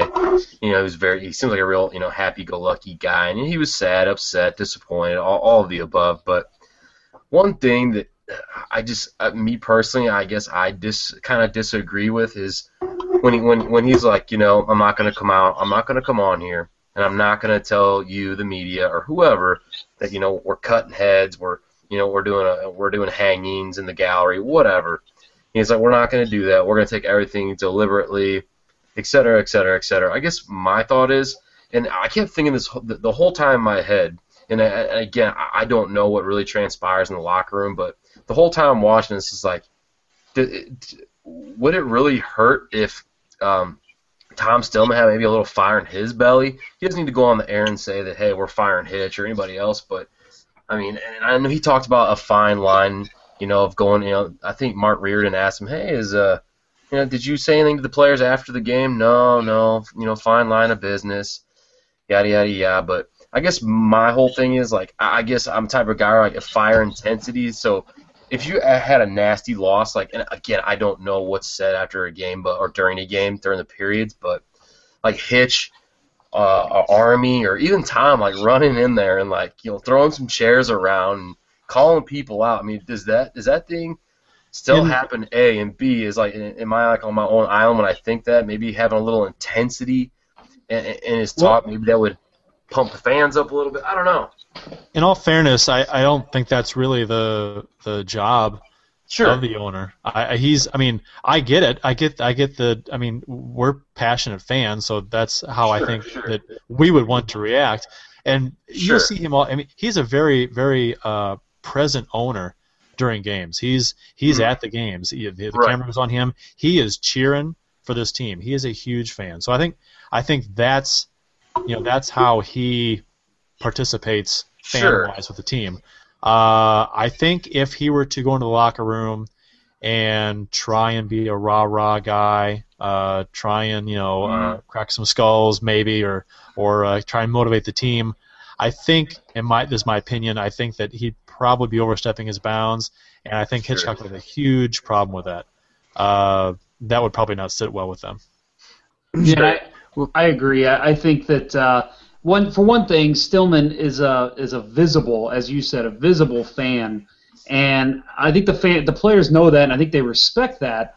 But at the same time, if he were to come in and rant and rave and scream and throw Sure. things, I, I think that they would all just kind of pass it off as well. He's just he's just acting like a fan. He's just a pissed off fan right now. Like he's he's not acting like our owner. And I think that that's kind of the the mentality he has too. I think he Sure. knows since he's such a visible person at games and, and literally cheering and high fiving fans that that's how it would come off. And and let's face it too. I mean, we've seen owners do that before and it has no effect. I think uh, GM Ron Hextall even did that in Philadelphia this year, and it, there was no effect on the team after that. It was Gotcha. I just think it's something that's overdone by a lot of owners, and I think that a lot of players don't respond well to it anyway. Um, but uh, you know, kind of getting to what you were saying about his interview, I think first of all, it's very, very well conducted um, by KS, or KMOX, so that that was a, a great job. Um, and second of all, um, I did like what he said. I think you could hear it in his voice that he was upset, and I think you can hear it in, in Armstrong and Hitchcock, but with him, you really hear it. He was a depressed fan yesterday, and that is why I respect the hell out of Tom Stillman. I mean, he's he's a businessman and he's passionate, and that's exactly what this team has needed for years. And I think that he will do the right things to eventually bring this team a cup. Uh, you know, do I really think it's going to happen? I don't know, but uh, he's definitely going to make the right steps to make sure he can do everything in his power to make sure that happens. And and you got to respect that. Sure. Yeah, and my take on it, you know, the angry fan in me absolutely was was, you know, just, I, you know, I wanted there to be blood in the water, and I I wanted Hitch's name to get called. Um, but I absolutely understand where where Stillman's coming from. I think I think Stillman showed, uh, you know, just a ton of wisdom and character. You know, wise men don't make decisions when they're angry. Sure. And you know, I, I really thought that that came across, and I uh, he didn't say anything that you know he had even you know had discussions with either uh, Armstrong or Hitchcock about their future. It to me, what I took from the the Stillman interview uh, was that you know we're not going to make any rash decisions. We're going to go about this in a, a wise manner we're going to evaluate. And you know, the fast forward to today's presser with Armstrong, and Armstrong made that point. He's being evaluated. And I think that's that's the biggest thing that we could take away from that no news press conference today is that you know I think Armstrong uh, was angling for his job. I, I I think that you know he's he had to show in today's presser that he has thoughts about you know where this team goes forward, and you know except for the odd hang up on uh, Vladdy and how his name kept coming up. That was um, weird. Yeah, uh, I just I don't know. I mean, the what what I kept thinking to myself as I and I listened to uh, you know both of the uh, both pieces that they they put up. Uh, they broke it up into two segments. I listened to them both multiple times uh, this uh, evening as I worked late, and I, you know the. I, kept thinking that you know they're not giving us any information, you know, any direct information. That you got to read between the lines on what's going on here and with uh, with with Hitch, you know, I I think Curt's right that you know they're they're gonna they're gonna play it like you know he's and I think they almost played it up too much that you know it, he's gonna be the one that that makes the decision, um, you know, about his future and you know he maybe he doesn't want to come back. You know, I, I, I don't buy that. I, I think that if the Blues would have him back, he would he would still come back. Um, I don't know. Maybe, maybe he is, you know, uh, uh, has you know done a little bit of introspection, you know, and, and is wondering, you know, is he the best thing? You know, maybe maybe that's the case, but he just said a couple weeks ago he wanted to come back. Right, and you know, so but now maybe all of a sudden that's changed, which is kind of strange. well, all of a sudden sure, after, sure. after a major disappointment. Um, Right. and, and I don't know, maybe maybe he's playing the grandpa angle, you know, that uh, you know, and instead of telling the players that he's he's angry and upset with them, oh, you you disappointed me. I'm so disappointed. I don't know. I'm that not I wanna angry. here. I'm disappointed. Exactly, exactly. But this hurts you know, me more than it hurts you. Exactly. you know, he, I, the presser today was was odd. Um, you know, and my my only hope with uh, Armstrong keep going back to you know how he's basically been stalking Vladimir Sobotka. Uh, was that you know th- the the answer and as I said anytime we talk about Vladimir Sobotka um, you know on on the podcast uh, I, I or Steve Ott I I view Steve Ott as, as having been brought in uh, and ultimately supplanting Sobotka and wrongly so. I, I think Sobotka. I don't think he was the missing link that uh, was the would have been the difference maker, but I think he has that asshole personality that would have gotten in somebody's face uh, in the locker room and and told them what's up. Well, I Um, think what's what's really weird to me is is how guarded they were with their press conferences, you know, and they don't want to say anything plans about the future yet. They want to evaluate everything and all that kind of stuff. But then, you know, with Armstrong saying, "But we're going to have the same goalie tandem next year. We'll see how that plays out. It'll be good for competition." I And think I think that was him just trying to do whatever he could to to let Brian Elliott know that uh, we're sorry we alienated you. Please come back.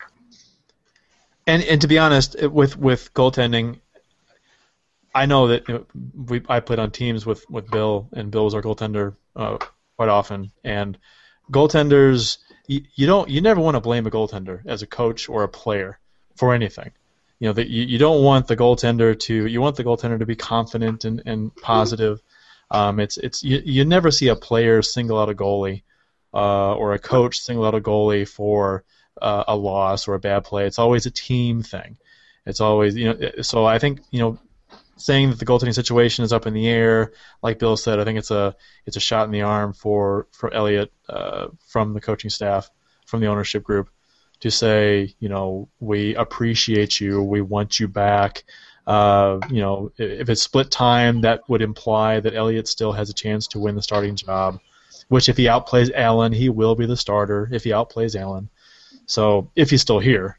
but haven't they told him that like eight times now?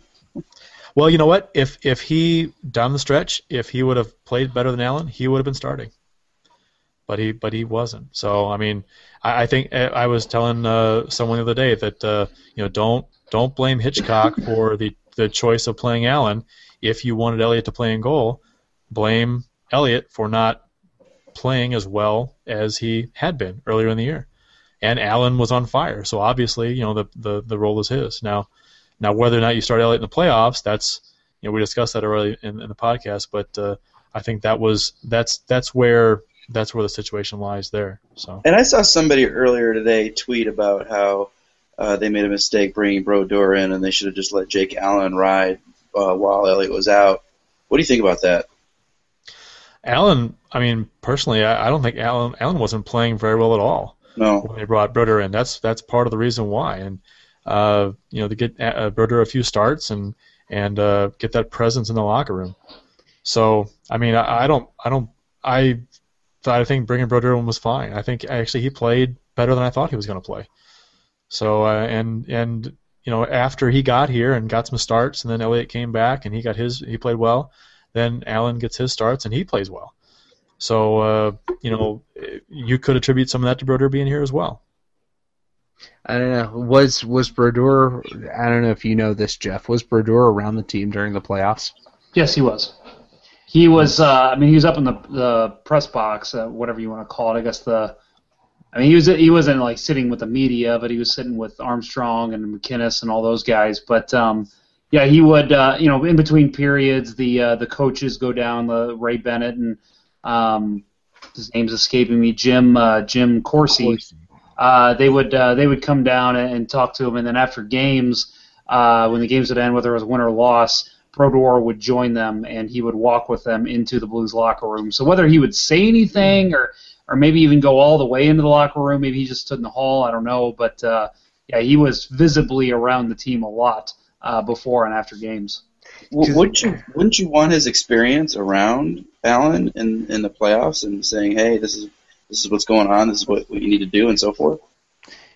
Yeah, I, I think that if that uh, if he wasn't afforded that opportunity to to be in the locker room, you know, especially after the uh, the first period of Game Five, you know, that, that would have been a perfect time for him to go in and and tell Jake Allen, look, don't worry about it, you got this. Your team's going to pick you up, something. But if that didn't happen, you have to think that the Blues really squandered you know the Is- the you know the wisdom of the greatest goaltender uh, of the last 20 years um, Is is MacInnis in the locker room though in between periods? I mean, he's not. He's not down there. I, I, think there's a difference between MacInnis and Brodeur in that Brodeur was on the team this year. He was in that locker room. He knew how that op- that locker room operated. You know that I I view their roles this year as completely different. Yeah, I think I'm not saying it would be a bad thing for him to be in there. I'm just not sure how commonplace that kind of a thing is for uh, someone who's actually not on the team to be in the locker room in between periods. I, you know, he's he's there during practices. I would imagine, uh, probably even on the ice with them uh, at times. But uh, you know, which I think would be, like you said, uh, a, a good thing to have uh, him to do because of his experience and his knowledge. But uh, yeah, I don't know. I mean, uh, I hadn't even thought about him being in the locker room between periods. I guess, uh, what is that? Too many cooks in the kitchen, or is that, uh, you know, we don't we're not in there, so we don't know how many people are trying to say something. You know, I think maybe Well, I- just and let me clarify. He was not in there in the between periods. He was in there before and after games.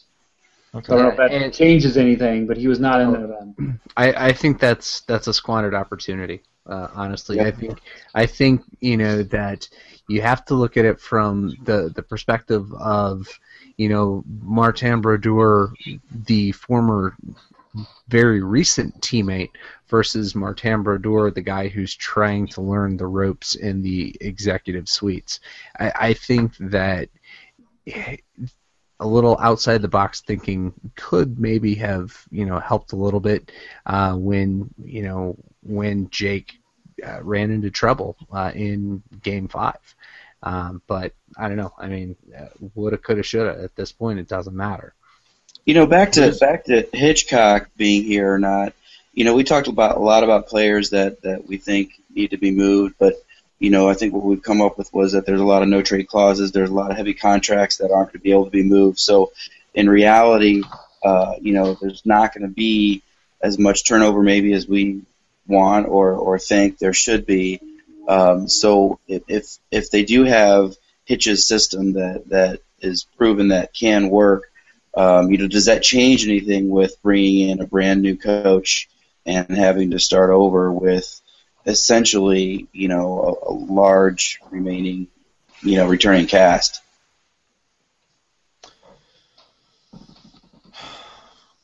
I don't, that's a. I mean, well, you know, I, bringing in a bringing in a, a new coach, I guess you could make an argument for if you brought in a new coach that that would be your significant change. Um, but uh, from everything I'm hearing, it's going to be a lot more than that. And I don't. And, and it's not to say that that they're not going to move these guys because of their salaries. I, I think that they're absolutely going to move some guys but uh, the return that they get might not be what they would hope for because of some of the salaries. Like Bouwmeester, if they do happen to find a trade partner with Bouwmeester, they're not going to get equal return on talent because they'll have to absorb that contract. Same thing goes with Ott if they move him or they waive Ott, uh, or if they move Berglund. I don't, you know, we're probably talking draft picks for Berglund. I don't know if we're going to talk about you know a roster player necessarily. So I, mean, That's fine. I don't know. I, I think that I, I seriously think that you guys are underselling Berglund's value. I think, and I've made this point before. I think that the Blues Blues fans uh, have just fell in love with the idea of dominant Peter Forsberg, Patrick Berglund uh, that played in the World Juniors in uh, 08 and he's that's not the NHL player he was ever going to be.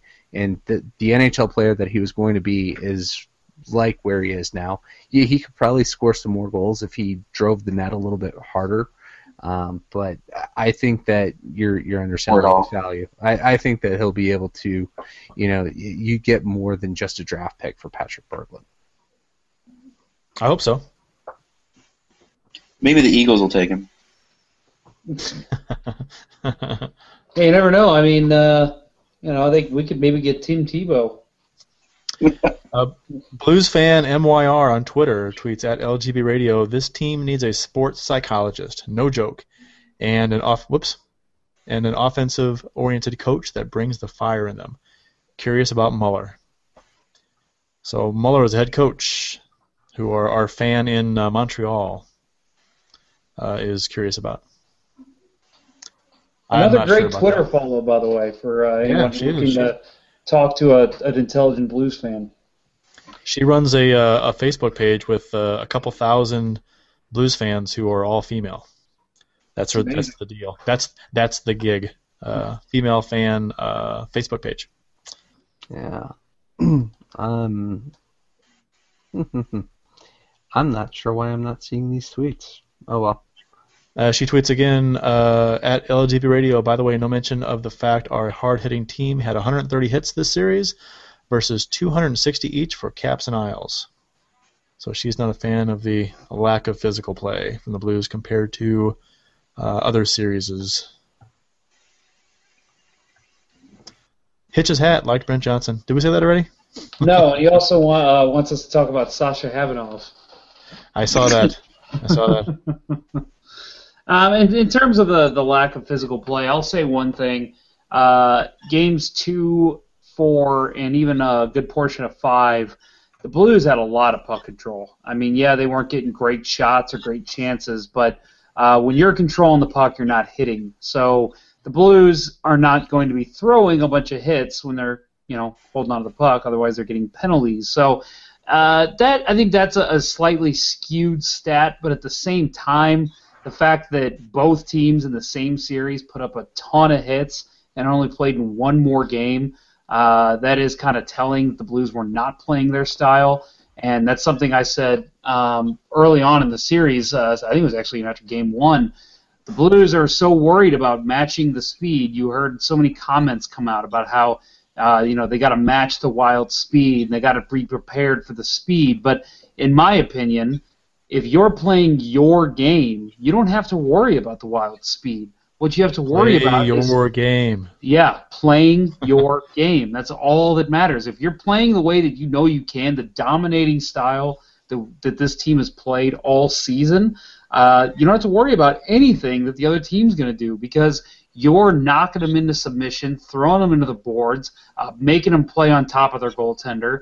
Uh, it's just not something they needed to worry about, and they did, and I think that's part of the reason why you saw them get away from their hitting game. Well, um, I think uh, we can skip over the radio rant session since this whole show has pretty much been a rant. all this one radio rants?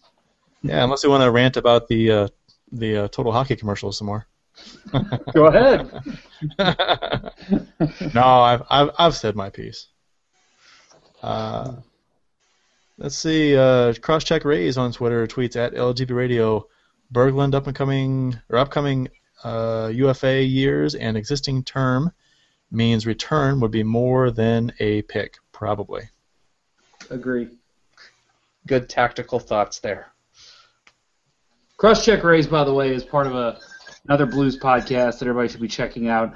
Uh, they are, uh, oh god, they're beyond Checkerdome. That's right. I, I always, for some reason, can't get them and Loose Chicklets correct. But uh, yeah, Crosscheck Rays does a great job uh, over at um, the uh, Beyond Checkerdome, which is part of St. Louis Game Time. So make sure you check out uh, that publication and that podcast as well. And while we're on tweets, I have to point out that uh, Beyond Checkerdome got tagged tonight by uh, Van Halen history um, uh, because uh, 428.79 Van Halen plays the at Beyond Checkerdome in St. Louis. So uh, just because you're probably the only uh, Twitter tag out there with uh, Checkerdome in it, uh, you got you got tagged by Van Halen tonight. So that's that's awesome. And, uh, Yeah. that's that's Gotta- brilliant. My brother has uh, sent me a text. He's listening to the show. He said he uh, he hasn't heard anyone talk about the bench interview with Hitch. That little insight, uh, very telling. Seemed Hitch had no control of his team. He's referring to the interview uh, where he said he was uh, sticking with Allen uh, because he's uh, learning. It's a situation where he's learning, and then a minute or two later, uh, he allows that softy and he gets pulled. So your guys' thoughts on that? On the interview and the and Hitch's comments? Well, at that point, on Allen? a- at that point, um, I, I think Hitch was, you know, just you know selling confidence uh, about Allen, and uh, Allen shouldn't have started uh, Game Six. I don't think. Um, I think he was uh, probably too fragile. Yeah, you want to give him the chance to bounce back, but there's way too much on the line. Um, yeah, you're taking a risk putting Elliott in cold, but I, I absolutely, you know, I thought that uh, Elliott should have been the guy to go. Um, and at that point, you know, Hitch had no no choice but to pull the string. I mean, that's just two goals that should never have gone in when when you're fighting for your playoff life. Yeah. One one thing. Let, let's just do this real quick. Yes or no. That's all we need, and we'll run down the line real quick. Yes or no. And I know t- hindsight is twenty twenty, but try to remember your your thoughts after Game Five. Would you have started Elliott or Allen in Game Six? Elliott or Allen? That's all you got to say. Let's go with Eric first. I would go on Allen still. Okay, Bill, you you said Allen or Elliott? You said Elliott. I said Elliott. Okay, Curt, Allen. Allen, and then uh, Mark. Elliott. I would have gone with Elliott as well. So there you go. Split 50-50. I mean, it's understandable why Hitchcock went with Allen because it, you it really was a toss-up, and I'm sure that him and his coaches talked about it for a fair amount after Game Five. But uh, yeah, I mean, definitely, it's hard to point blame at him for that. But uh, like I said, with when you got a split room, even right here on that. Uh, but uh, you know, yeah, Yeah. I mean, it's it's a tough call. Well, I mean, to my my rationale behind my decision, my opinion on that situation is, you know, how how well Allen had played uh, down the stretch, first four games, um, and then he has the the bad goal in Game Five. Uh, uh, later on, there was a softie, not as bad as the first one, but uh, you know, it wasn't a very good game for him. Um, I'm not sure. You know, going with Elliott, even though I'm a huge Elliott fan, I think everybody knows this. I love Brian Elliott, um, but uh, I, you know, I, I going giving up on Allen at that point. I, you know, I had no problem with the way Hitch did uh, handle the goaltending at all during the series. Uh, I was on board with the Allen start in Game Six. I was on board with not pulling him after the first goal, uh, which they asked him about, which I thought was a ridiculous question. Uh, the very first shot of the game, it goes in. It's a bad goal. Uh, how many coaches would, would pull a goalie after that first goal? I mean, I, I, I, I wouldn't. I don't. Maybe it's just me, but I, I thought that was a, a, ridiculous question. And then the second bad goal, uh, I was on board. Then okay, that's time to get him out. It's two bad goals, down two nothing. You got to make a move, if anything, to try and just send a message to the team as well. Curt, um, we uh, how far are we on time right now? We're pretty far in, huh? Yeah, this is, we're right at two hours, I think. oh wow. Yeah, this is this is about a good uh, good half an hour more than I expected. So uh, we'll probably wrap it up, uh, unless somebody has any closing thoughts on uh, uh, the off season. Well, you know, I, I think the the point uh, the point now for the uh, the off season is uh, we we see how uh, how the evaluation plays itself out, um, and in the meantime, uh, we get to have fun watching everybody play uh, armchair GM and uh, you know what uh, what. Who can we uh, package? You know, can we package Brian Elliott, Jay Bouwmeester, and TJ Oshie to the uh, Edmonton Oilers uh, for you know their their second first round pick this year? And uh, would that be a good trade? Why or why not? I think we'll we'll see a lot of that kind of uh, talk that you know just you know to to bide our time really. Well, I, I think a lot of people a lot of people do want blood right now, and it's understandable. But I I really do uh, like the fact that there are no knee jerk reactions right now. You know, they're not cleaning house right now. They're not uh, uh, basing their decisions on emotion as opposed to actually sitting down, uh, discussing discussing like adults. You know, what went wrong, where they can improve, who needs to go. Uh, you know, the way it probably should be done. Right. So- And in that respect, the St. Louis Blues are still better than the San Jose Sharks. Because look what the Sharks did last year, and look at the mess that they're in now. I will say that uh, I'm going to hold my thoughts for uh, what to do in the postseason uh, simply because I would probably rant again for about another 25 minutes. So let's save that. I think, Curt. I think you'll agree. We could do another show maybe uh, in a couple weeks, where maybe the emotions aren't as high for some of us. Um, and I'll hold my thoughts there. But uh, I will close by giving a big, big, big stick, stick tap to Eric and Mark for joining us. You guys uh, really appreciate that. We definitely, yeah, let's give some Thanks for having me applause. On. Appreciate it. That was really Yeah, nice. it was a blast. It was fun, guys. Seriously, guys. Uh, I mean, it's uh, we, we this is the kind of stuff we want when we uh, came back with Let's Go Blues Radio. We want people joining in. So uh, stay tuned. Uh, next time you see that we're having a show, make sure you uh, come on and join us. Um, and while we're at it, why don't we go ahead and let you guys plug yourselves at all you want, your Twitter handle, whatever you want to do, uh, whatever you want to say. And uh, again, just a, a big thank you from all three of us for uh, joining us for the show. Yeah, no, thanks for having us. It was it was it was great. I, I don't need any followers. yeah, it was it, it was a it was a great show. I really appreciate you guys having me on. I'm on Twitter. Probably Jeff. I think I follow you. I think I ask questions here and there. So you're like, who is this guy?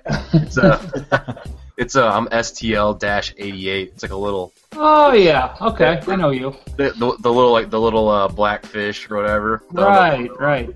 Yeah, so that's me. But yeah, uh, I'm on there. So yeah, I, I'm an avid follower. But in, anyhow, long story short, thanks for uh, letting me join and kind of sp- spill the beans a little bit. I appreciate it. It's nice to chat hockey with some guys who have some great insight and who you know have their ear or their finger on the pulse a little bit. So thank you. Yeah, that's that's that's why we do this. You know, we we enjoy talking hockey, and this is a great outlet for it. So uh, we're Absolutely. really happy you guys could uh, come on and uh, and participate. Uh, I think we all had a lot of fun. Yeah, absolutely. Absolutely. Thanks for coming on, guys. Thank you. Thanks. So, uh, in closing, thank you all for tuning in to Let's Go Blues Radio. We hope you enjoyed the show as much as we enjoyed bringing it to you. Uh, and again, we mentioned this earlier. Don't forget to check out the other blues podcast, uh, Loose Chicklets, Beyond Checkerdome, and the Blues Hockey Podcast. Uh, those guys do a great job. So after you're done listening to our show, uh, go ahead and listen to theirs. Uh, our next show will be I don't know when it will be. Uh, we're gonna probably schedule our shows in the summer. Uh, you know, we won't we won't do a weekly show, obviously. Uh, if there's some big news to talk about, we'll go ahead and schedule a show so we can uh, chat about the news. We expect a lot of news this off season, so uh, maybe we'll have a, a, a couple shows here and there, maybe once a month, uh, something like that, once every two or three weeks. Uh, but we'll see. We'll just follow us on Twitter at LGB Radio, and you should be able to pick up all the news that way. Or check out letsgoblues.com. Uh, in the forums, we'll be posting stuff in there as well. So uh, until then, let's get a let's get a big let's go blues, a little rah rah feel good session here. Ready? One, two, three.